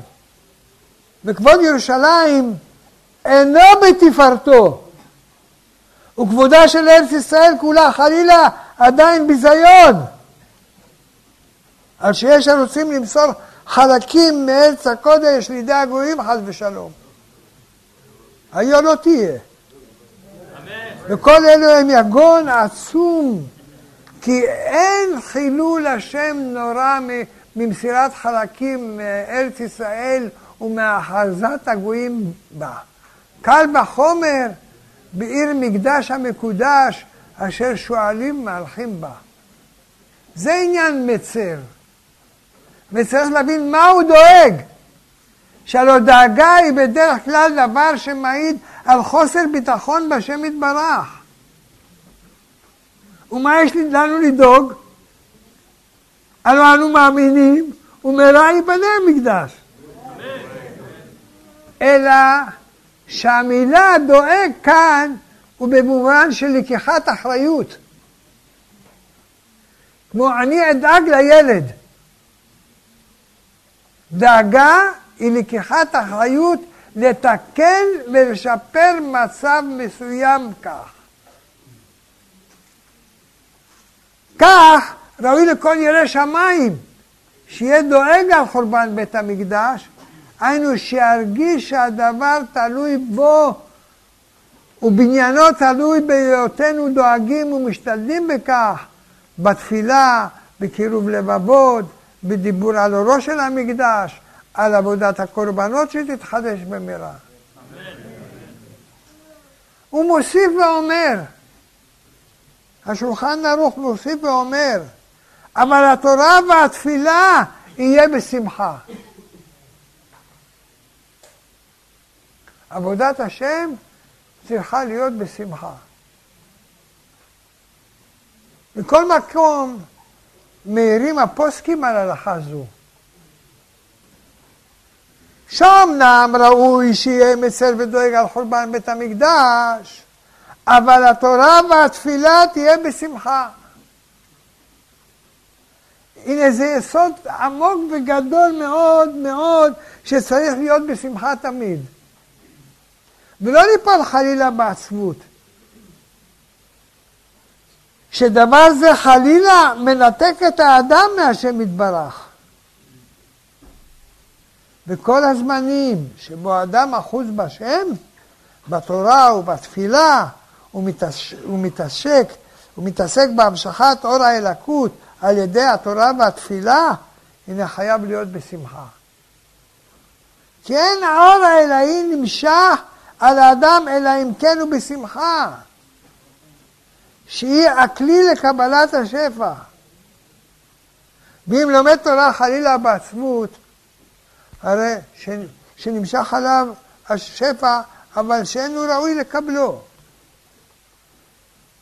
ונמצא שהדבר מזיק בסוד השפע הולך לפשע, הופך המילים, ואין כאן מקום ביורו. ועוד כותב לנו הרב רבי חיים הכהן מרם צובח. ראוי להיות דואג על החורבן, אבל לא בזמן התפילה, שנאמר, תחת אשר לא עבדת את השם אלוקיך בשמחה ובטוב לבב, וביותר בשעה שלומד בתורה. כמו שאמרו חז"ל, הקורא ושונה בלא נעימה, עליו נאמר וגם אני נתתי להם וכולי. לפי שהשמחה ששמח האדם בשעה שלומד בתורה ועוסק במצווה, מושך עליו רוח טהרה וחי בהם אמר רחמנה, ועושה נחת רוח ליוצרו. כמו שאומר לנו הזוהר בפרשת תצווה, ככה זה, עלמא תתאה קיימה לקבלת הדיר, והוא יקרה אבן טבע, ועלמא אם העלאה לא יעיב ל... אלא כגוונה דיו קיימה. הדיו קיימה בנעירו דאנפין מיתתא, כדן אחי נעירין לי מלעילה. והיא קיימה בעציבו, יאבין לדינה בקבלה. כגוונה דא, עבדו את השם בשמחה. חדווה דברנש, ממשיך לגבי חדווה אחריי להה. החינמה, אי עלמא תתא כגוונה די תרת אחי אמשיך מלעילה. באמת, אנחנו רואים כמה גדולה השמחה לעבוד את הקדוש בשמחה, לקבל את השפע מלמעלה, חס ושלום, ההפך ההפך. או הסעיף ד' אומר, טוב מעט תחנונים בכוונה מהרבה בלא כוונה. אז מה אנחנו רואים פה? האיכות מול הכמות. ככה מסתבר. עניין זה הוא גם כן יסוד, יסוד חשוב מאוד, שמלמד אותנו על החשיבות של האיכות הרוחנית על פי הכמות. כפי ששנינו בגמרא. מה אומרת הגמרא? אחד המרבה ואחד הממעיט, ובלבד שיכוון ליבו לשמיים. דבר זה נאמר אפילו על לימוד תורה, ששם עיקר העמל הוא בכוח השכלי. קל וחומר בעניין עבודת התפילה, שכל מהותה היא עבודה שבלב. להתעורר ולבקש, והכוונה היא נשמת התפילה. כשאדם מתכוון, היא נשמת התפילה. לא מלמול שפתיים הוא הפועל את הברכה, אלא ההתעוררות של הלב בבקשה אמיתית ופנימית לשם יתברך.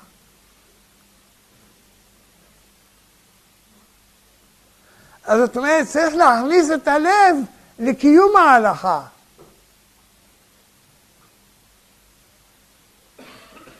יש להשכיל שלא לחינם הוא שמה הלכה זו בתחילת שולחן ערוך.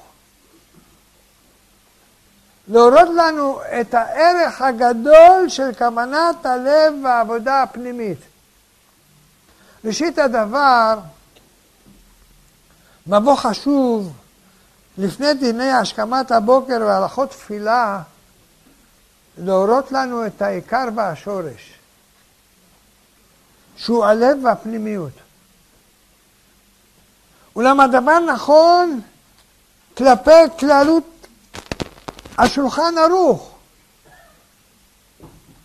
שהנה שולחן ערוך הוא ספר של המעשים, חובת האיברים. צריך להשכיל ולהבין שיש למצוות כולם טעם פנימי. משמעות שתוכה רצוף אהבת השם ויראתו. שכן הוא כל מהות המצוות. אשר שורש מצוות תעשה הוא אהבת השם, ושורש מצוות לא תעשה הוא יראת השם. כך שצריך לשום על לבבו לקיים את המצוות בשמחה. מתוך כוונה פנימית לעשות נחת רוח להשם יתברך ולעובדו להשם יתברך שמו כבן האוהב את אביו וכעבד המעריך את מלכו הגדול בנעלה. הכוונה היא טובה, ויש לשים לב עליה לראות ולבחון את מעשיו, שלא יהיו רק ריבוי כמותי.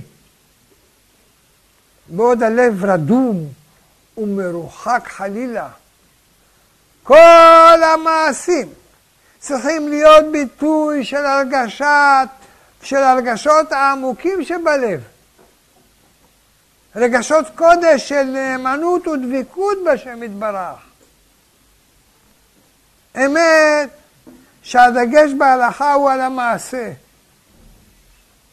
והגדרה אם יצא את החובה תלויה במעשה האיברים ובכוונה לשאת את חובת המצווה. אולם אין בדבר זה כדי להכות את החשיבות של הכוונה העמוקה ועומק ההתקשרות בשם יתברך.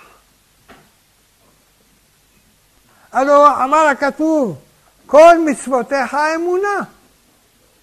להורות לנו שכל מהות המצוות וטעמם הפנימי הוא האמונה וההתקשרות בשם יתברך.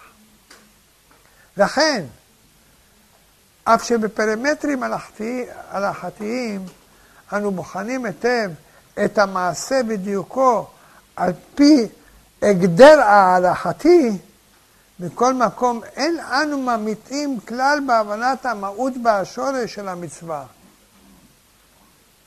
תוכנה הפנימי זוהר, היקר האלוהי המתגלה באמצעותה. הלוא המצוות הן המשכות אור מהמרומים ממרחבי אינסוף, והלב הוא המחבר את האדם אל הזיו והזוהר העליון המתעצם בקדושת המצווה. לפיכך, אם חדוות השכל המבחין בגדרי ההלכה, צריך אדם לכוון דעתו ולבחון את לבבו. שיהיה בכוונה אמיתית וצרופה, מתעוררת ומתרגשת אל מול מצוות השם היקרות מפנינים. לקיים בנפשו את דברי רוח אפינו, כמו דוד מלכה משיחה, שש אנוכי, על אמרתך כמוצא של על רב. והשם יזכנו לקיים כל מצוותיו בשמחה ולהתפלג כמו מגדיל ליבה. זה, זה צריך. אבל יש זמנים שונים לאיכות ולכמות בתורה ותפילה. נציין את דברי המקור חיים בעניין הלכה זו, וזה לשונו. הוא אומר, כבר נתבהר אצלי ממה שאמרו חז"ל, ששואלים לאדם, קבעת עיתים לתורה, אבל אין שואלים אותו כמה תורה היה למד. שלכן, מה טוב לאדם ללמוד חמישה פרקים במתון ובנעימה יותר מעשרה במרוצה.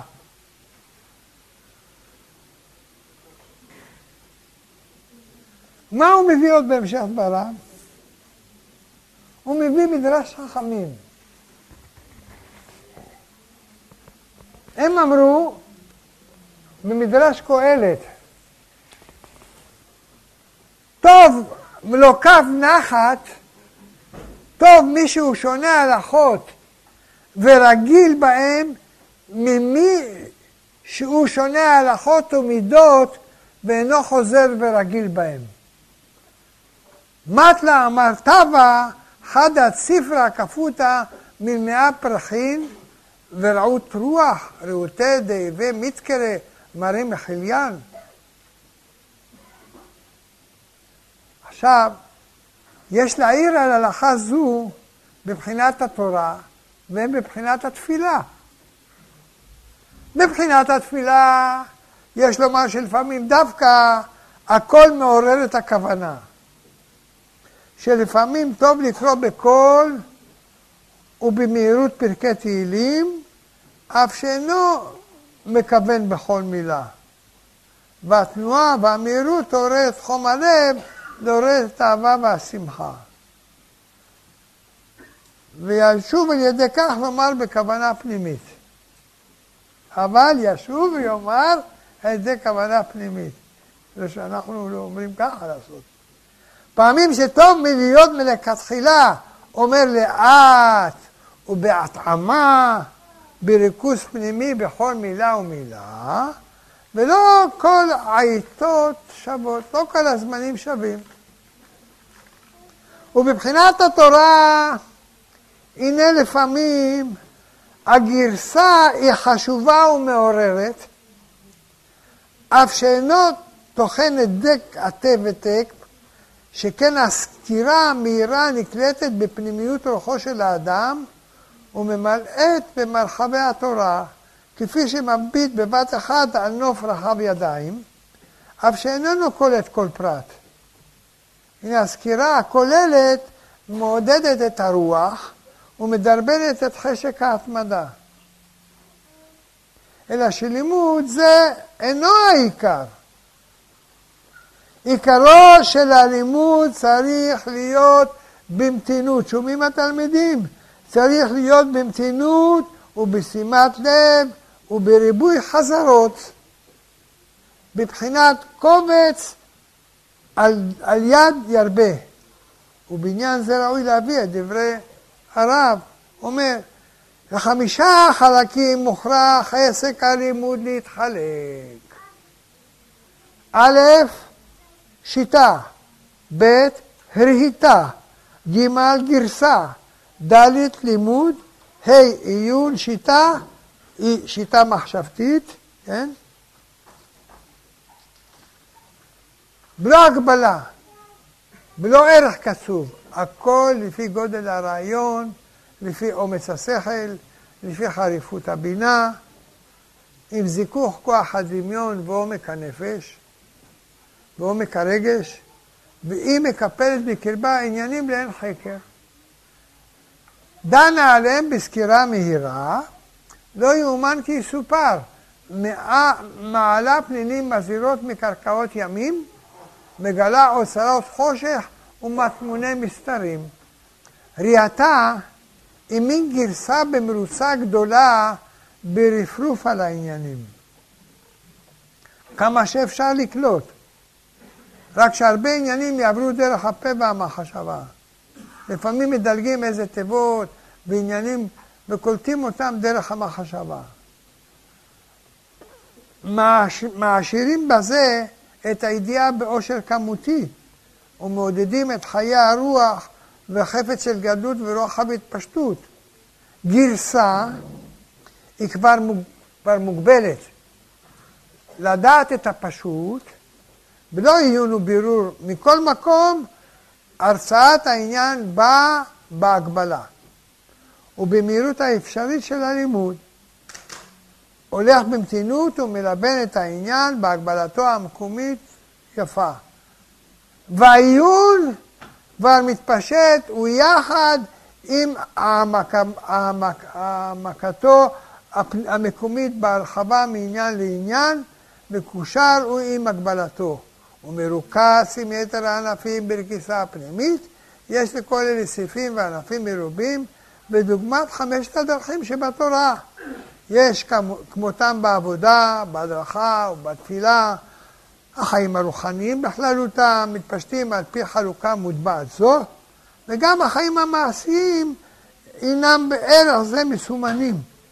חמישה חומשי תורה, חמישה ספרי תהילים, וחמישה ברכי נפשי, חמש חלקי הנשמה, נפש, רוח, נשמה, חיה יחידה, חמשת הפרצופים הסודיים וחמשת העולמות, חמישה עולמות, הנה עמולים בחוברת עם הדרכה זו הלימודית והמעשית.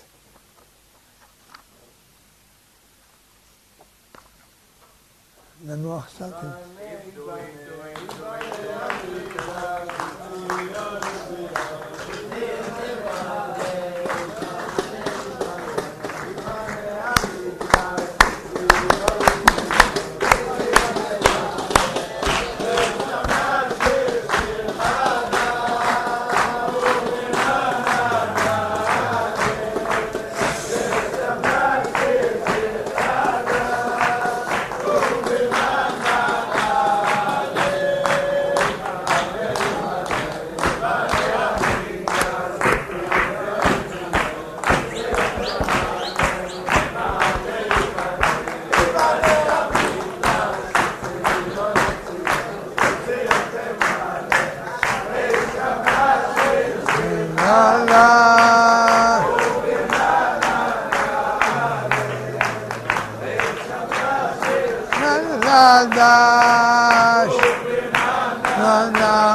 נעלה. המקדש.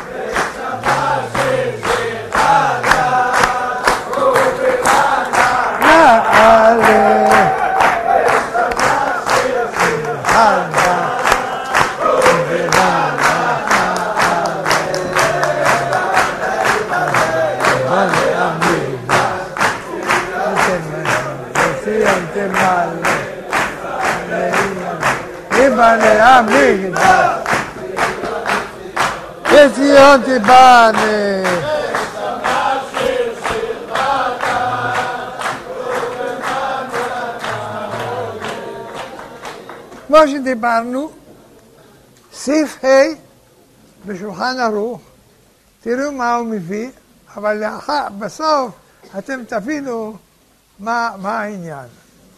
הוא אומר ככה, טוב לומר פרשת העקדה ופרשת המן בעשרת הדיברות ופרשת עולה ומנחה ושלמים וחטאת באשם. הגה אומר, ודווקא ביחיד מותר לומר עשרת הדיברות בכל יום, אבל אסור לאומרם בציבור.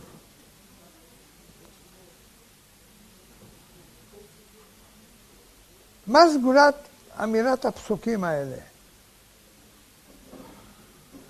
צריך לראות מה רוצה השולחן ערוך לומר לנו.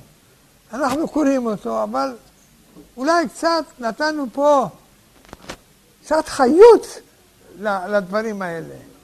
מה החיות שיש פה? חיות נפלאה.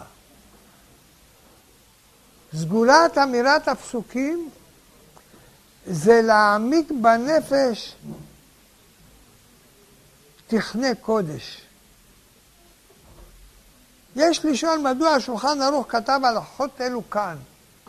אם אתם למדתם שולחן ערוך, וכל אחד ברוך השם עוד מקטנותו למד. זה, זה סעיף A. הלוא הן שייכות להלכות תפילה, הבאות רק לאחר הלכות השכמת הבוקר בציצית ותפילין וברכות השחר, נכון? לומדים הלכות. ראשית כל, בביאור עניין קריאת פרשת העקדה והמן כתב הבית יוסף, וזה לשונו, הבאנו הלשון שלו ככה. פרשת העקדה כדי לזכור זכות האבות לפני הקדוש ברוך הוא וגם להכניע יצרו לעבודת השם יתברך כמו שמשר יצחק בנפשו. פרשת המן כדי שיאמין שכל מזונותיו באים לו בהשגחה. פרשת הקורבנות בפרק בתרא דתענית עמוד כ"ז, עמוד ב', בסוף פרק בני העיר, אמר אברהם לפני הקדוש ברוך הוא, שמא יחטאו ישראל לפניך ותעשה להם כדור המבול? אמר לאליו, אמר לפניו, במה עדה כי ירשנה? אמר לקחה לי עגלה משולשת. אמר לפניו, ריבונו של עולם, תינח בזמן שבית המקדש קיים. אבל בעוונותינו בזמן שאין בית המקדש קיים, מה תהיה עליהם? מה אמר לו? כבר תיקנתי להם סדר הקורבנות, שכל זמן שקוראים בהם, מעלה אני עליהם, כאילו מקריבים קורבן לפניי, ואני מוחל להם על כל עוונותיהם. ואמרינן בסוף מנחות, אמר רבי יצחק, מה דכתיב זאת תורת החטאת וזאת תורת האשם? אומר, כל העוסק בתורת חטאת, כאילו הקריב חטאת, וכל העוסק בפרשת אשם, כאילו הקריב אשם. יש בסידורים מיוחדים שאומרים את זה ככה, אז יש יהי רצון קטן כן, נכון. כפי שנראה, עכשיו זה הפירוש כאן שאנחנו מביאים, כפי שנראה, פרשיות אלו משרישות בלבבנו תכנים רוחניים ומשמעויות חשובות מאוד, שהן נקודת המוצא למשך היום כולו. כפי שמובא לדוגמה בבית יוסף, בעניין פרשת המן, שומרים אותו כדי שיאמין שכל מזונותיו באים לו בהשגחה. ויסוד העניין הוא שצריך האדם מישראל למלא עצמו ביסודות קודש גדולים לפני שהוא ניגש לחייו ועיסוקיו. כדי שישאב מהם כוח וברכה ועמדה פנימית שינווטו אותו במהלך היום. הנה יש להשכיל לדעת שסגולת התורה היא גדולה היא מאוד, וכוח פעולתה על הנפש היא חזקה ואיתנה. היינו, בשעה שהאדם מתעורר לומר פרשייה של תורה, מתוך כוונה וחיבור אל התוכן והמשמעות שלה, אפילו בדרך פשט, אנחנו לא מדברים כבר על המקובלים, אפילו בדרך פשט, סגולת כוח התורה פועל בנפשו להשריש בקרבו את האמיתויות שמאירות בתוך אותה הפרשה. דבר זה הוא יקר ערך ונעלה הרבה יותר מאם יושב עם עצמו וניסה להשיב ללבבו תוכן רוחני מסוים בכוח המחשבה וההתבוננות בלבד. ומשום שהתורה היא הערה אלוהית עליונה, והיא מקור כל הברכה כולה. באופן של דוגמה, היסוד החשוב של הביטחון בשם, שהוא שורש גדול בכל חיי הפרנסה, הנה יסוד זה מקורו בתורה. התורה היא שמאירה אותו. כך שכל החפץ לחזק עצמו בעניין ביטחון בשם יתברך, צריך לחבר את עצמו אל התורה שמאירה את הביטחון, שהוא עניין פרשת המן. היינו שסגולת פרשת המן להאיר את הביטחון מתוך מקורו, שהוא תורת חיים, אור עליון גדול, ועל ידי כך יהיה הביטחון חודר אל חדרי הלב. גם הנפש. אמנם בוודאי צריך האדם לקרוא את הפרשיות מתוך דעה ובינה, להבין מה המסר שלהם, להיות מרוכז בו, ואף לקרוא בהתעוררות הלב, בשימת לב. וככל שיהיה מעורר יותר ומכוון דעתו לתוכן ולמשמעות הפרשה, הנה הוא מכין את עצמו, את דעתו, את לבבו, להיות כלים ראויים ומוכנים לקבל את השפעת התורה על תכנים אלו, שיהיו חודרים ומשפיעים בו רבות. וכך כתב המגן אברהם בהלכה זו, וזו לשונו. כתב רבנו בחיי פרשת צו, שאין די באמירה, אלא בביאור הפרשה ויכיר נפלאות השם. וזה לשון רבנו בחיי, שהביא המגן אברהם.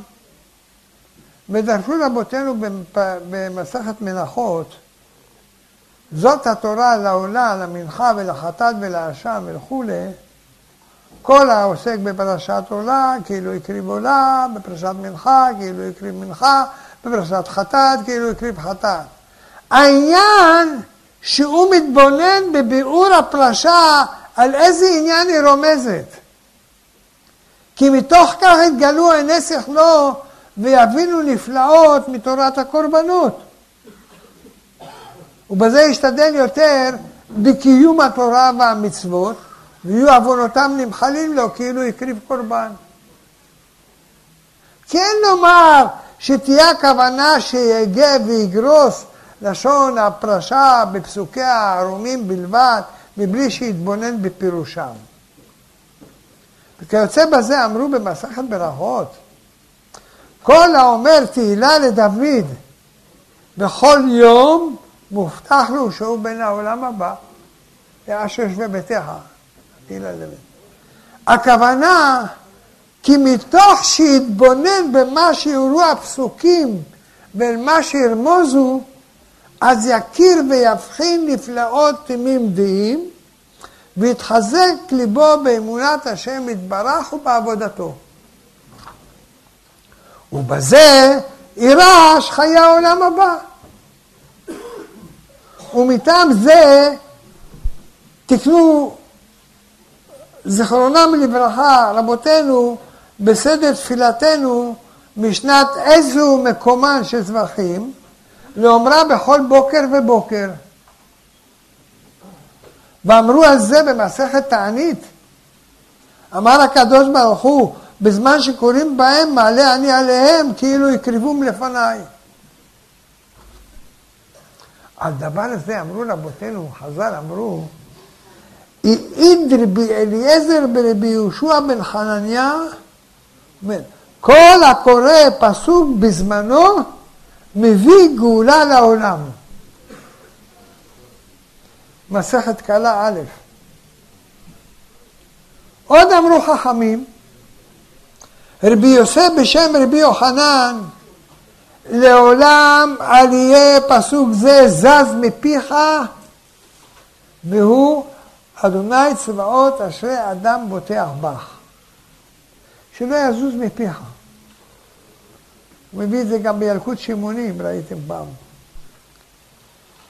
הנה, אין הכוונה של רבי יוחנן רק לומר לנו שיהיה זוכר תמיד עניין הביטחון בשם, שאז היה לומר, לעולם ישים אדם ביטחונו בקדוש ברוך הוא, אלא אמר זאת בלשון, אל יהיה פסוק זה זז מפיך. והוא מכוח סגולת הפסוק בקדושתו. להאיר בלב את עניין הביטחון. שכל עצמותה של תורה באה להעירנו, והפסוקים בקדושתם הם מורות הנמשכים מלעילה וחודרים בלבבנו למרעם בשפע גדול. זוהי סגולת התורה, שהיא מקור הכל. כל ערך וכל מדרגתה חצובים הם מאור התורה בעצמותה. כך שאין עצה טובה בהתקדמות בעבודת השם ובהתעצמות הלב במידות טובות במהלך היום, יותר מקריאת הפרשיות המדברות על המידות הללו. תוך שימת לב והתעוררות. כך כולם מבקשים למלא עצמנו באור וכוח להתקדם בעבודת השם. נשים לה דעתנו לתקנה זו, שהיא יקרה, מאוד, שהיא מקור ברכה גדולה עבורנו. את המילים ככתוב בתורתך, שאנו אומרים בביעי רצון שלפני העקדה, בתפילת שחרית. כמו שכתוב, לא יש כל אפשרות על שום שכל ושום רגש אנושי, גם המקודש שבמקודשים והעליון שבעליונים,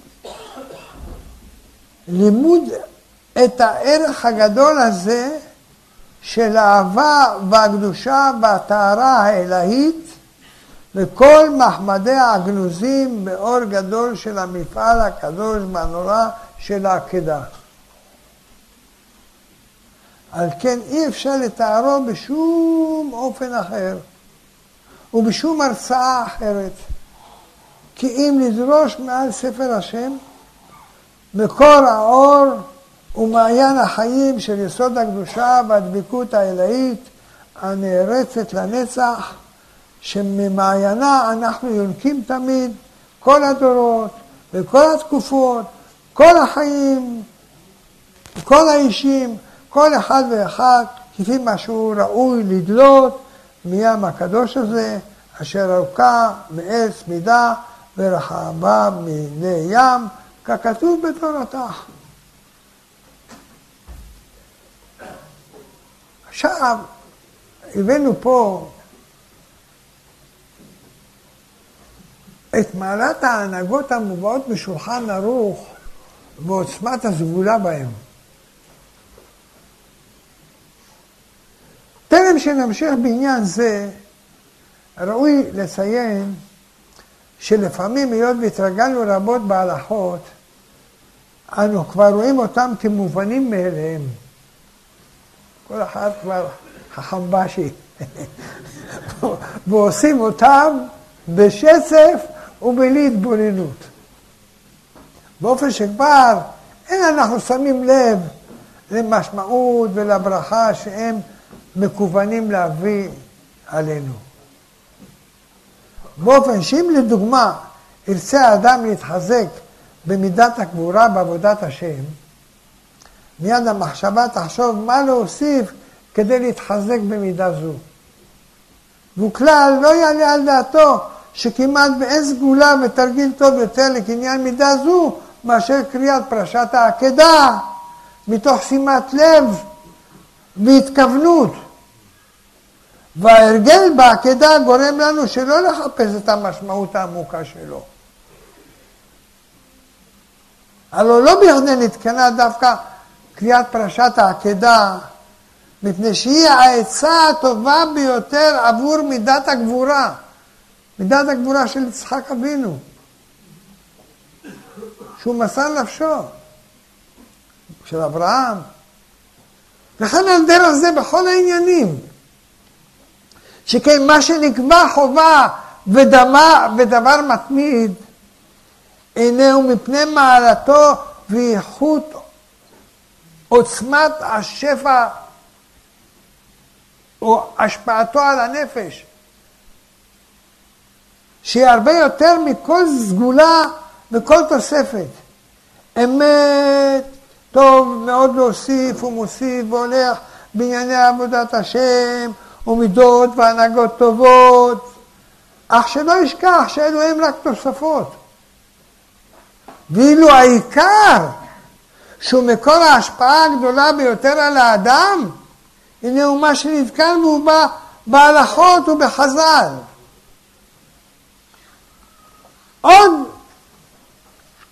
נוסיף לעניין, זה להשכיל ולדעת שאין סגולות טובות יותר מהסגולות המובאות בדברי חז"ל. שהם הם השורשים העיקריים ביותר להמשכת הברכה. ובדרך כל הסגולות של חז"ל המובאות בגמרא ובמדרשים, הנה הם נכנסו לשולחן ערוך כהנהגות או עצות טובות. ויש לעשות הבחנה בין דברי חז"ל ובין ההנהגות שבאו מדורות האחרונים. ולא חלילה להמעיט בערך הסגולות של הדורות האחרונים, אלא שישים על לבבו שלא יתרומם להעריך את הסגולות של האחרונים יותר מהסגולות של חז"ל. לדוגמה, אם האדם מהדר בעצמו להיות קורא פרשת פיתום הקטורת מתוך קלף, כן? פתאום הוא נזכר ששכח את, ה, את הקלף בחדר החיצוני,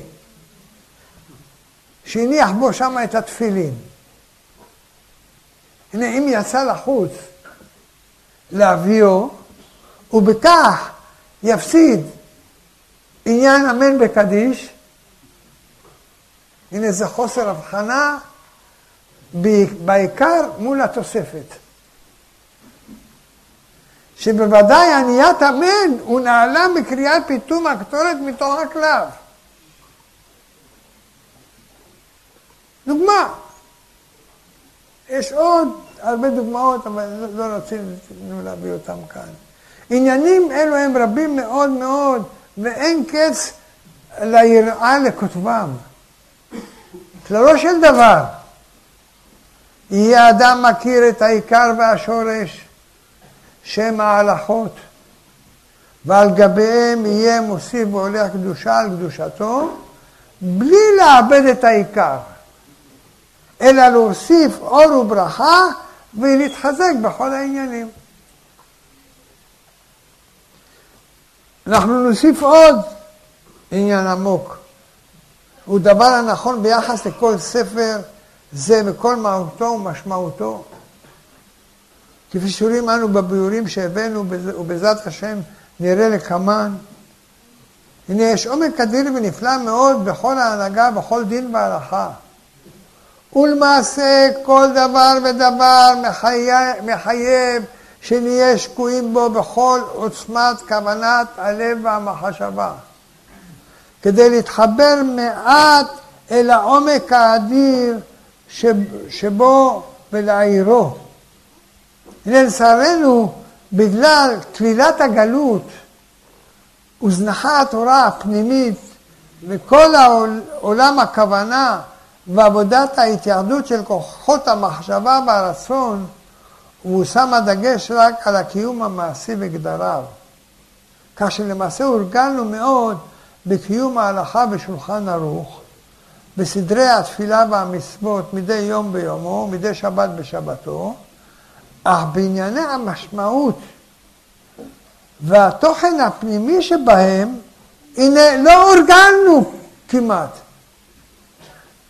שלמעשה כלילת הגלות השביתה את כוחות הנפש הפנימיים בסוד הכוונה בערותה דליבה, ורק הרובד המעשי נשאר בקיומו, והוא היה לנו לכוח הישרדות בגלות, בסוד הציבי ציונים לך, או בסוד הציבי לך ציונים.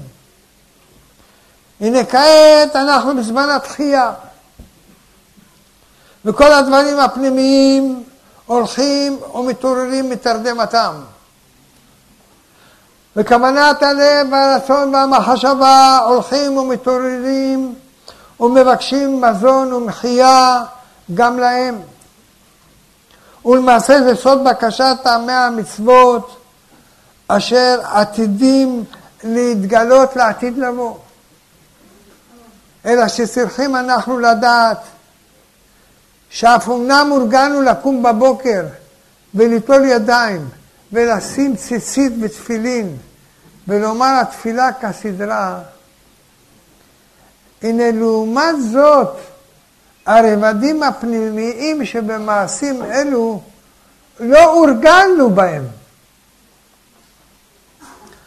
והרבה הרבה צריכים אנחנו לעמול על לבבינו, להיות בעלי כוונה ודביקות פנימית בתוכן הפנימי של מצוות והנהגות אלו. צריך כל החפץ לעלות ולהתקדש בקדושת השם, להיות יודע שהמלאכה קשה היא. כי מלאכת הכוונה היא מהמלאכות הקשות ביותר במקדש הפנימי. שכן המחשבות הן בני רשף ומגביות הוף. ומהרה בורח לבבו של האדם למחשבות רבות. עד שאין לבבו מצוי במעשה, ורק ידיו ואיבריו מקיימים את המעשה, אך לא הלב והרצון והרגש. על כן ראשית צריך להשיב אל הלב את הידיעה שאנו רק מתחילים, כמו ילדים קטנים, ללכת בתוככי עולם הכוונה והמשמעות הפנימית. צריכים אנחנו למצוא אורחות הנהגה ועמל, כדי שלאט לאט ניישם את מה שאנחנו למדים בדבר המשמעות הפנימית של המצוות. כלל גדול הוא אם לא יתרצה האדם בעמל רב, בהשתדלות מרובה, לא יוכל ללכת ולהתקדם בעולמות פנימיים אלו. ומי שיהיה מרגיל עצמו בהם, הנה ילך ויתקדש במאוד מאוד, מפני שיהיה מחבר עולמות עליונים ועולמות תחתונים. באשר ידיו פועלות מצווה, ולבבו מתייחד בשמחה באור המצווה ובכוונות הפנימיות. על כן, אל יתפלא הקורא אם ימצא בדברנו עניינים מרובים מאוד בענייני הכוונה. כי אכן הדברים מרובים ועמוקים מאוד, ואנו איננו אלא מלקטים את אשר נאמר בספרים הקדושים המרובים, ספרי הלכה, ספרי המחשבה הפנימית והפנימיות. אשר כולם כאחד מהירים ומזהירים כזוהר הרקיע וככוכבים לעולם ועד. ומהם אנחנו שואבים אורה וברכה ממעיינות תהום רבה אשר נפתחו בדורנו ביתר שאת. להשקות עם רב, צחי צמא, לאל חי ולנועם קדושתו ואורו הזורח על דורנו בברכה מרובה ומופלאה, וכל החפץ להתקדש בדורנו, הנה לא זו בלבד שמסייעים בידו, אלא ממש מרוממים ומנשאים אותו ביתר שאת, כי הברכה מצויה והשכינה מחלקת שלה רב, וידה, וידו יתברך פתוחה מאוד, כי בארץ חיינו אנחנו נמצאים. אבל אין אנחנו צריכים להיות נזורים משאריות המזון של אומות העולם, כפי שהיינו בגלות, אלא אנחנו מסבים עם המלך במלאכתו בארץ חיינו, בשולחנו ערוך לכל, אלא שהלב תלוי בנו, צריך לעוררו מאוד, בייחוד בתוך אמונה שאכן רואים אנחנו לכל מעלות הקודש הנפלאות ההולכות ושבות אל דורנו כבדרות ראשונים, וחידוש נבואה, וגילויים עצומים, וביאת משיח ובניין המקדש. על כן, יהיה כל החפץ לבוא אל הקודש, ממלא את לבבו בשמחה בגיל, כי המלך יענה את בקשתו. אם אך יבקשנה בכל לב, ומתוך ענווה, צדק וחפץ פנימי ואמיתי לאחד הדודים, ולא לעוט על השלל לעצמו כלל. סגולת הקריאה זה להשפיע במרומים. מלבד משמעות זו, מעבר למשמעויות הרוחניות הטמונות בפרשיות אלו, ומתעוררות לפעול במרומים מכוח אמירתן. כך ראינו בבית יוסף שני טעמים בעניין העקדה. הראשון הוא שיזכור לנו השם יתברך עקדתו של יצחק ויגבשו רחמים אל כעסו. והשני הוא שיהיה אדם מתגבר בעבודת השם להכניע יצרו. ויחבוש אברהם את חמורו, כבש את היצר. הטעם השני מקוון למה שראינו קודם, שהקריאה נועדה לפעול על נפשנו לעירה ולתקנה. והטעם הראשון מקוון לפעול במרומים, להשפיע אור וברכה מיוחדים לפרשיות אלו, אשר כל אחת מהן מאירה אור אחר בעולם וממשיכה ברכה ממרומי הקודש. דבר זה הוא אבן היסוד בכל עבודת התפילה, אשר שני פנים לה. האחד הוא השפעה לאדם עצמו ועל נפשו, והשני הוא השפעה בעולמות ובכללותם. מתוך התעוררות ההנהגה האלאית המתעוררת על ידי התפילות, ושני פנים אלו מחוברים יחדיו, מפני שההתרוממות האדם ותיקון נפשו משפיע רבות בעולמות. אין כאן המקום להעריך בזה. ראה טללי חיים אלול תשרה. השולחן ערוך ממשיך ואומר, טוב לומר פרשת העקדה. למה? פרשת העקדה זה לפתוח הכל במסירות נפש לשם. ניגש מעט לפרשיות עצמן. לכוון דעתנו באור וברכה הגנוזים בהן. ראש לכל הוא פרשת העקדה. היא הפרשה הראשונה ובה אנחנו פותחים את התפילה ואת כל היום כולו. לאחר ברכות השחר. הנה הנקודה הפנימית של פרשת העקדה היא עניין מסירות הנפש להשם יתברך בפועל ממש. זוהי הנקודה העמוקה ביותר בקרב איש ישראל. היא האבן הטובה והמצוחצחת, קדושה וטהורה, והיא נקודת התקשרות העמוקה ביותר בין איש ישראל ובין השם אלוהיו.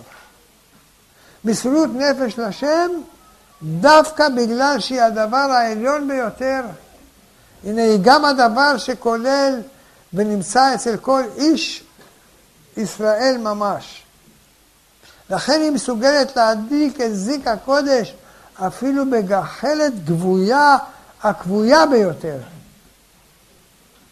כך הרבה דברים שבקדושה יכולים לעורר את הלב לשם יתברך. אך אין דבר מדליק ומבהיר בכל עוז כמו עצם בשרירות הנפש לשם יתברך. זוהי הנקודה הפנימית שלא תכבה לעולם. היחידה שבנפש, שעצם החיבור אליה מעורר רגשי, קודש עצומים מאוד מאוד, ובהיותו מתגבר, הרי שהוא מתפרץ החוצה אל חיצוניות הלב. הוא מעורר רגשי קודש חזקים ועמוקים שירוממו את האדם בכל התפילה כולה. לכן כתוב, אם אתם ראיתם, בציטל קטון מרבי אלימלך מליזנסק. מה הוא אומר לנו? הוא אומר לנו בציטל שלו ככה, בכל עת ברגע שהוא פנוי מן, מן התורה, ובפרט שהוא יושב בטל לבדו בחדר, או שוכב על מיטתו, ואינו יכול לישון, יהיה מערער במצוות עשה, זו של ונקדשתי בתוך בני ישראל. וידמה בנפשו, ויצייר במחשבתו, כאילו אש גדולה ונורא בוער לפניו עד לב השמיים, והוא בשביל קדושת השם יתברך. שובר את טיבו ומפיל את עצמו לאש על קידוש השם יתברך, ומחשבה טובה הקדוש ברוך הוא מצרפה למעשה, ונמצא שאינו שיוכל ויושב בטל, אלא רק מקיים מצוות עשה דאורייתא. בפסוק הראשון של קריאת שמע הראשונה של שמונה עשרה, יערער כנ"ל. ועוד יכוון אם יענו אותו כל אומות העולם בכל עינויים קשים ויפשטו אורו מבשרו להכחיש חס ושלום בייחודו יסבול כל הייסורים ולא יודה להם חס ושלום ויצייר בדעתו ומחשבתו כאילו עושים לו כנ"ל ובזה, ובזה יצא ידי חיוב קריאת, שמיע, קריאת שמע ותפילה כדין. אנחנו הקטנים נפרט קצת מה שהוא אמר לנו פה, באלימלך. אני יכול להגיע למדרגתו. הוא אומר לנו ככה, מה שאנחנו מבינים. בשעה שאדם מתעורר למסור נפשו לשם יתברך, אז יוכל הוא להתחזק בכל מעשיו הטובים, שיהיו מקוונים לעשות נחת רוח לשם ולא לשום דבר אחר. כי חש את דגבורת האור עד כדי ויתור על חייו, וממילא נקל יהיה לו לכוון שלא לשום רווח ומדרגה אישית, אלא לעשות נחת רוח לפניו דווקא. כי כבר ויתר על עצם חייו. מה כבר יחשב לעניין שרוצה בעבור עצמו? וזה, ודבר זה הוא שורש גדול מאוד, שככל שירגיל, שיתרגל בעצמו לחוש את מסירות הנפש לשם, ולהיות בנכונות לכך, הנה ריבוי ההרגל בזה יזהיר ויעיר את הנפש לזכחה. עד שיוכל במחשבה מהירה להביא עצמו לידי נכונות למסור נפשו, שההרגל מחזק הדבר ומעוררו. והעיקר שיתמיד, שיתמיד בכך באופן שלא יכבד גחלת מסירות הנפש לשם. שאם לדוגמה חושב בדבר פעמיים בשבוע, הרי עד שבא לחשוב עוד פעם, כבר נחלש מאוד הרושם של הפעם הקודמת. מה שאין כן, אם יתמיד בכך בכל עת שיוכל, כמה פעמים ביום, הרי כשיבוא לחשוב לכך, הנה עוד הרושם הקודם מאיר בנפשו, וממילא יקל עליו להגיע מהר להתעוררות מסורת הנפש ולהערה הגדולה שמאירה ממנה. נמצא כל ימיו בקדושה. כך יוכל אם חלילה עומד בפני ניס... ניסיון היצר, הנה יוכל מהר לחשוב בדבר מסירות הנפש אשר הורגל בו, וממילא תתעורר הנשמה ממחבואה, ותתעצם כנגד התעוררות היצר. אשר הנשמה היא אש האוכלת כל אשין שבעולם, ואת אש היצר. כללו של דבר, מחשבה, מסירות הנפש לשם, היא כמו שעון מעורר לנשמה. להוציאה ממסגר תרדמתה. ומי שיורגל בכך, יהיה אור השם מתגבר בנפשו מזמן לזמן, ויעלה במעלות קדושות רבות. הנה זה הדבר הנרסע והמבוקש בתקנה שתקנו לנו חכמים לקרוא פרשת העקדה בכל יום. כדי שבכל עת נרגיל עצמנו במסירות זו. ויהיה כל היום כולו מקוון לכך ממש. צריך לחדד ולומר שהמסירות הנפש לשם גורמת בבת אחת להבחנה אמיתית בין עיקר לטפל.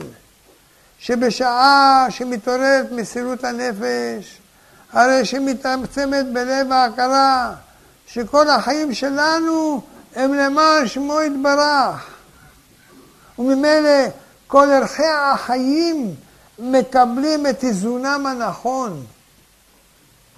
כידוע, עיקר עבודת הצדיקים והתמימים היא להיות הולכים בחיים בצורה מאוזנת ובהבחנה בין העיקר והטפל. נמצא שההתעוררות למסור נפשו לשם בעוד הבוקר. הנה סגולתה לתת בנפש פרופורציות נכונות בנקודת מבט מאוזנת על החיים, למען יהיה היום כולו באורח צדיקים, הולך באור עד הרוב היום.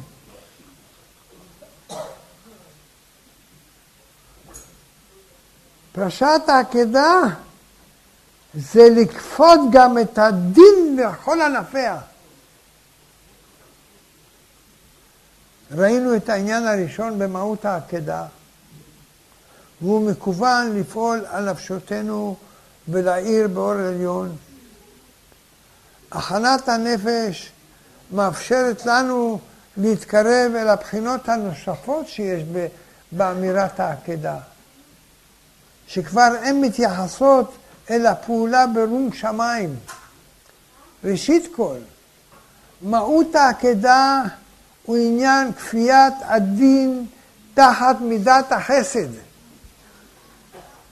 כנודע אברהם אבינו איש החסד, פעל ועקד את יצחק מידת הגבורה.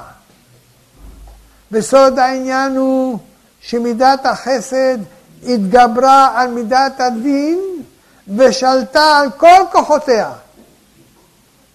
כידוע, מידת הדין תובעת כלפי חסרונותיהם של ישראל. המעשים הלקויים מאוד, וממנה חלילה באים קשיים לעולם. התעוררות מידת החסד היא למעשה חשיפת הקשר הפנימי בין ישראל לאביהם שבשמיים. שאף שקלקלנו במעשים חלילה. הנה אנחנו בנים לשם אלוהינו.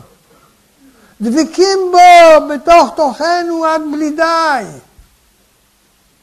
זה עומק החסד שנחשב במסירות הנפש לשם. להורות שכל מהותנו היא רק, אך ורק לקדוש ברוך הוא. ואין להביט על המעשים שלנו, אלא על עומק מהותנו, שהיא אך ורק מסירות נפש לשם. אפילו אצל אדיוט שבישראל, נמצא שבמסירות הנפש לשם שבאה מצידנו, היא ממש מסייעת למידת החסד להיות מתגברת ומתעצמת על מידת הדין. בסוד אברהם העוקד את יצחק הוא סוד האהבה המוסתרת הנחשפת חוצה וכופה את הדין והתביעה.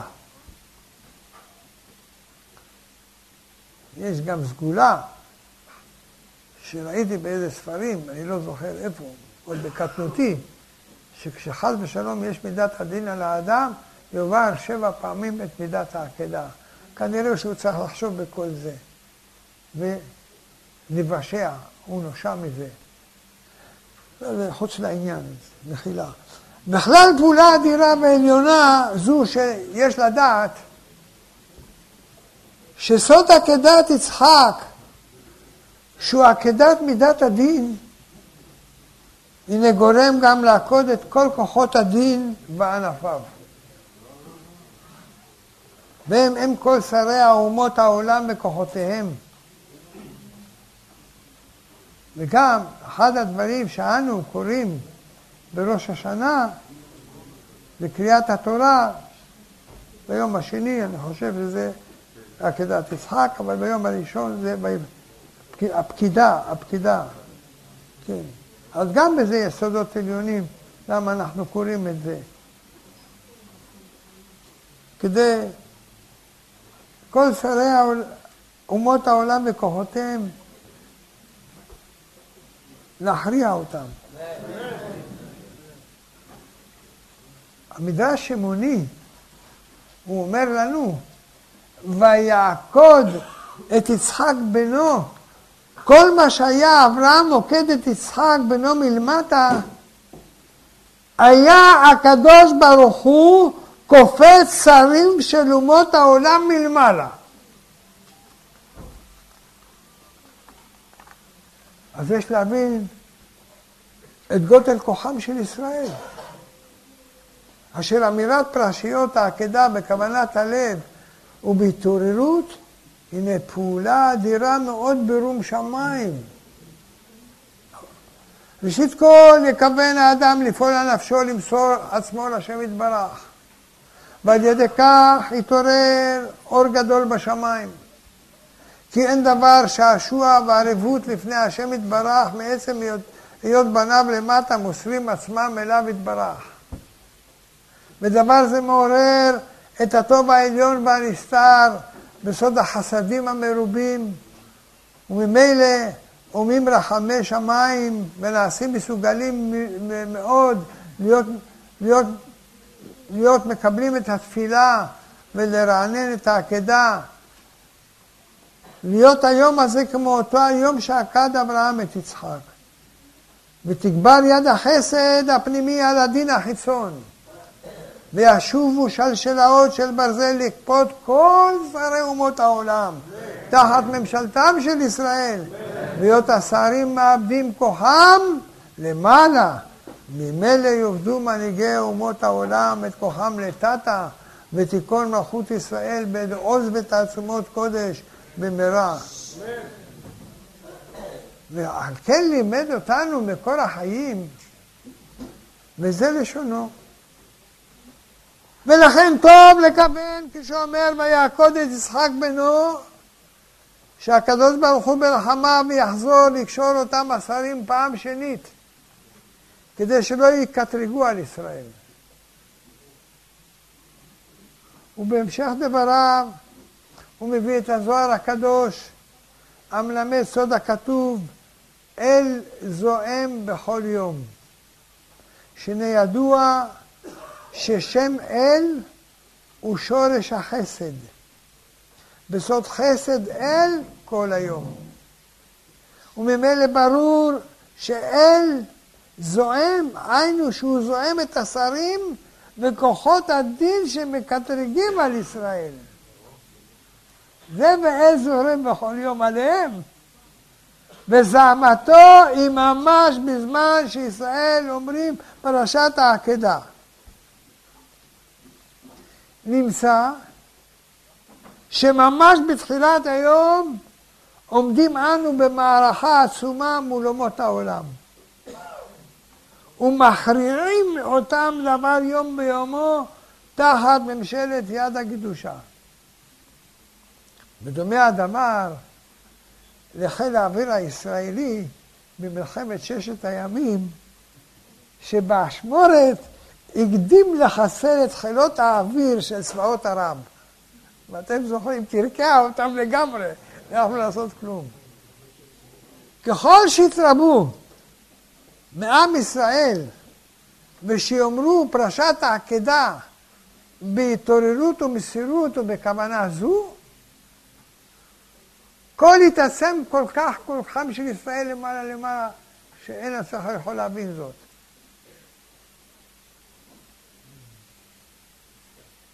במסכת יומא כתוב שמה שמזכירים את זכות ישני חברון.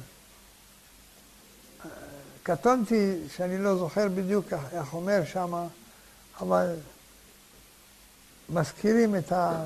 איך שאומרת המשנה, הרב, הרב זוכר, לא משנה.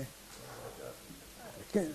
עניין, עניין נוסף המובא, זכות ישני חברון.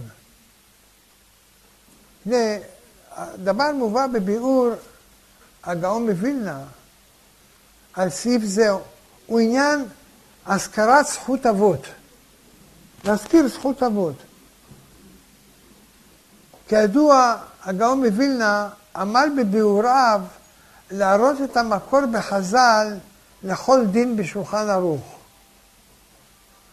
כאן הגאון מווילנה קושר את פרשת העקדה לדברי הגמרא ביומא, שמלמדת שהנה, שהמלמדת שהממונה בבית המקדש היה אומר באשמורת הבוקר, האיר כל המזרח עד שבחברון. ואז היו יכולים להתחיל את סדר העבודה בבית המקדש של אותו היום. הגמרא מבארת שהיה אומר כך כדי להזכיר את המילה חברון, על מנת לעורר זכות אבות, ישני חברון. כך כל יום, לפני שהתחילה העבודה בירושלים במקום המקדש, היה הממונה נושא עיניו דרומה אל חברון, ולבבו ופיו מזכירים את שם עיר האבות, חברון, ובכך מעוררים לחמים מרובים. עבודת הבנים בירושלים נמעלת בזכויות האבות שבחברון. רואים אנו שכל נקודת ההתחלה בסדר העבודה בירושלים התחילה עם אור האבות. אור חברון. ממילא ברור שהתפילה אשר במקום הקורבן היא, הנה לפני שמתחילים את אמירת פסוקי הקורבנות, יש להזכיר את האבות. להזכיר זכות אבות. למדנו את זה. וזה עצמו ממש הוא עניין עקדת יצחק. המזכיר את אברהם ואת יצחק, ורומז גם שם על יעקב. איפה? נכון. שהוא ייחוד החסד והדין יחדיו, רומז על יעקב בסוד תפארת המאחד את שני המאורות, והוא רמוז בפסוק, ביום השלישי, שזה יעקב, שהוא השלישי של האבות, ויישא עיניו וירא את המקום מרחוק. שיעקב הוא סוד השלישי, כדברי הזוהר הקדוש על הפסוק זה. עוד יש להסכים, שלמעשה כל מהות התפילה באה לחשוף את הטבע הפנימי שבנו, שהוא מה שחקקו בנו האבות, שכל מהות התפילה היא חשיפת הפנימיות של ישראל. נמצא שראש לכל צריך לעורר את אור האבות, ורק אחר כך לגשת לתפילה. וכן הדבר בתפילת שמונה עשרה. מה אנחנו אומרים שבביאת, שבפתיחת השמונה עשרה אנחנו אומרים אלוקי אברהם, אלוקי יצחק ואלוקי יעקב. כדי שאחר כך וצריך לכוון בזה. הוא אומר, בשלושה, לפחות יכוון בשלושה ברכות ראשונות, ולפחות יכוון בשלושה אחרונות. למה שהשאר זה הכל בקשות, אני לא כיוון אז לאלה, אבל גם בזה יש סודות עליונים שכדאי לכוון בהם. לא, לא, לא המקום כאן, זה שפירשתי את זה השבוע, שאנחנו אומרים ברפאנו השם ונרפא, או שאינו ונרשע, שם יש על ראשי תיבות יוצא רפח. שאנחנו מתקנים בברכה הזאת את הרפ"ח ניצוצין של אדם הראשון, וכן על זה הדרך, אבל אין, אין לה מקום פה להאריך בזה, שאנחנו נשב לילה שלם פה. עכשיו, נחזור על מה שהבטחתי לכם, פרשת המן, נכון? כפי שהזכרנו בתחילת דברינו, אמירת הפרשיות פועלות שתי פעולות, האחת על הנפש האדם, והשנייה על העולמות וההנהגה העליונה. כך הדבר בפרשת המן. ראשית היא באה להעמיק בנפש את עניין הביטחון בשם, לדעת שלכל מזונותיו של האדם בידי שמיים הם. וכך כתב המשנה ברורה. מביא את זה. ופרשת המן כדי שיאמין שכל מזונותיו באים בהשגחה פרטית, כדכתיב המרבה לא עדיף והממית לא יחסיר, להורות שאין ריבוי השתדלות מועיל מאומה. ובאמת, מי שיעמיק בפרשת המן, ובכל סוד דור המדבר, הנה בדור זה הייתה הנהגת השם גלויה על ישראל. מלאה ניסים ומופתים מעל דרכי הטבע. למעשה דור המדבר הוא הדור הראשון של עם ישראל לאחר שנולד ונהיה לעם ביציאת מצרים.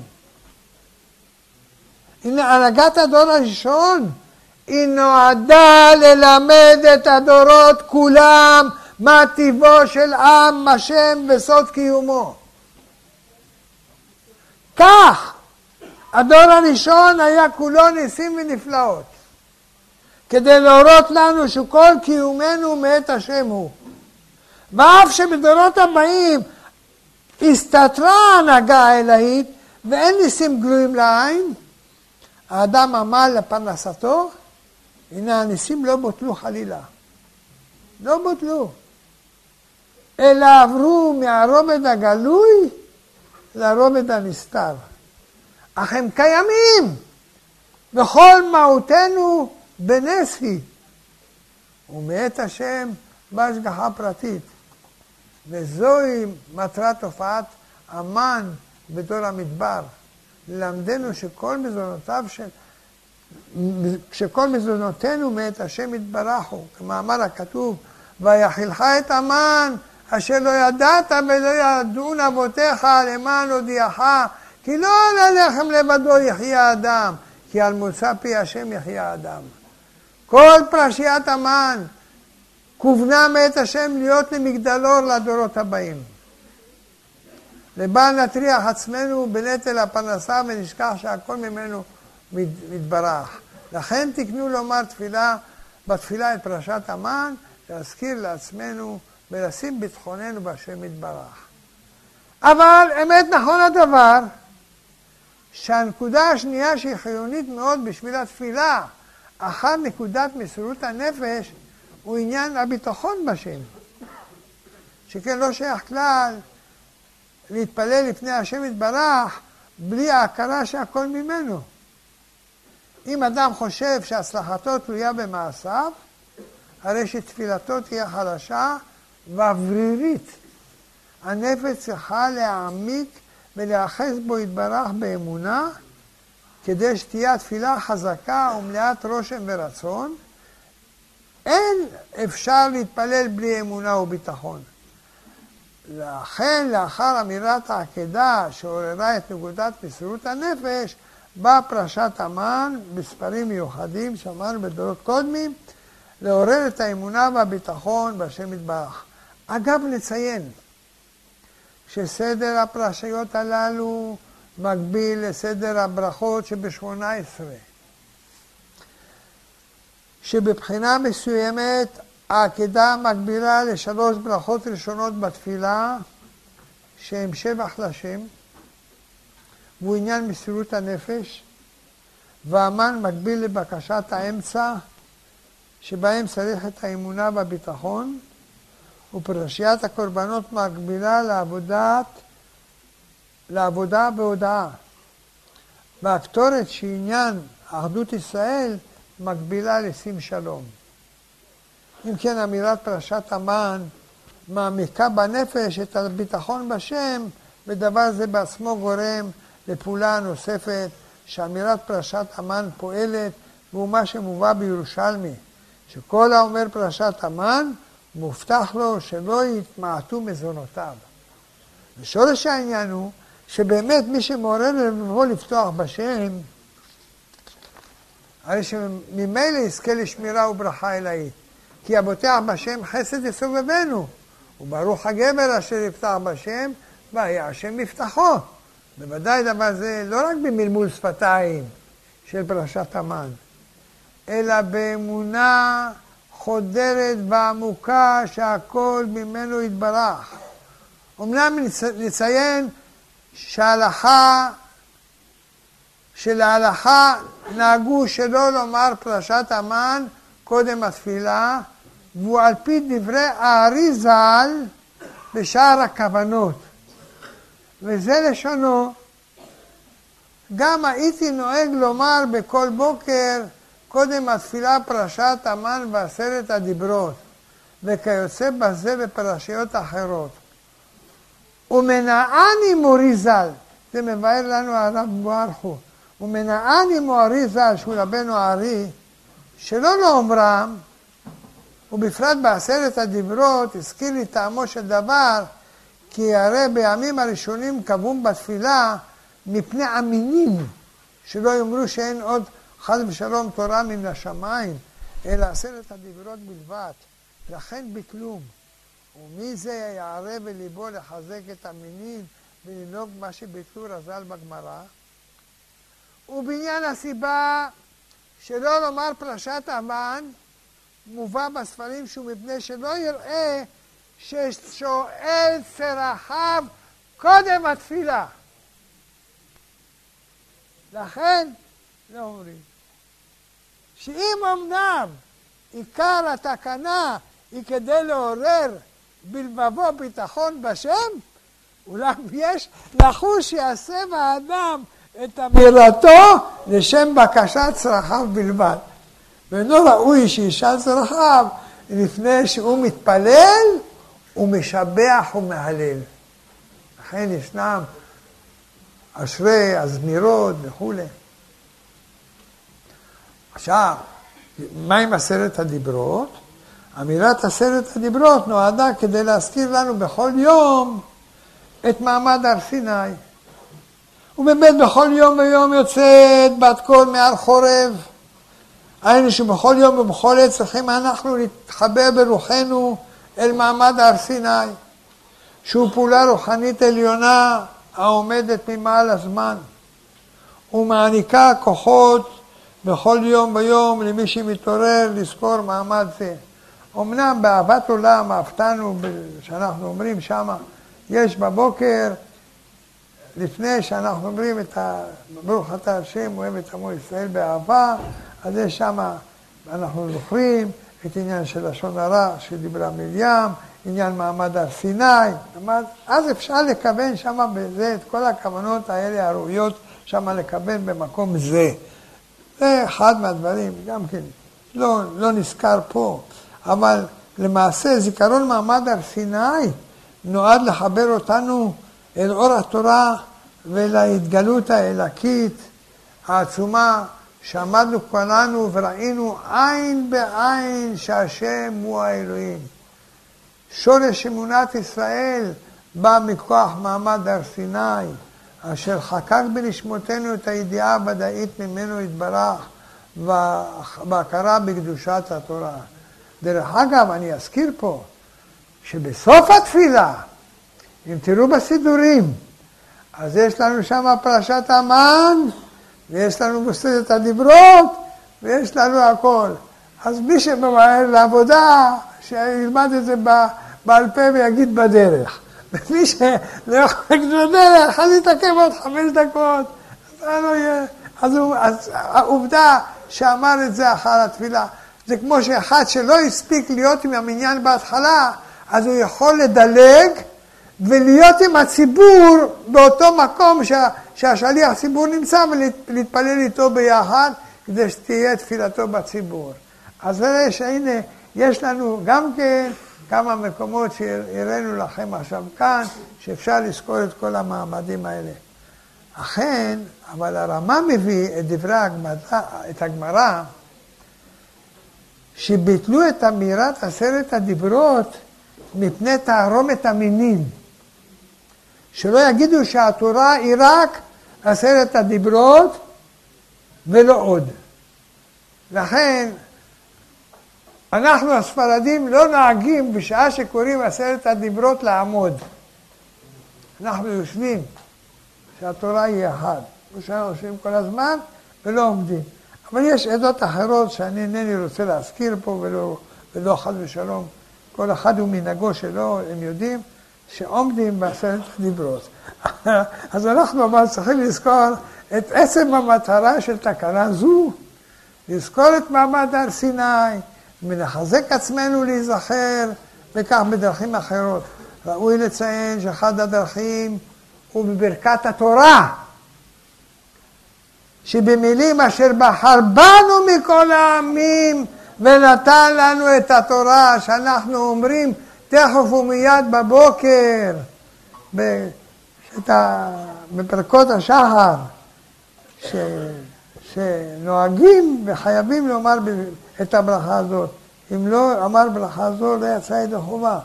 כן, יזכיר לעצמו את מעמד הר סיני, כדברי הגמרא, והשם יזכנו להיות מחושבי שמו, חושבי מחשבות קודש, להפך כל מרינו למיתיקו, לגלות עוז מלכותו בכל, בכל של משלה, להוציא יקר מזולל ורומם קרן שכינתנו, שתהיה כופפת השפחה תחת, בעיבודה מוחלט במהרה בימינו אמן אמן, בנה בית מקדשנו ותפארתנו, ומשיח צדקנו במהרה אמן ואמן.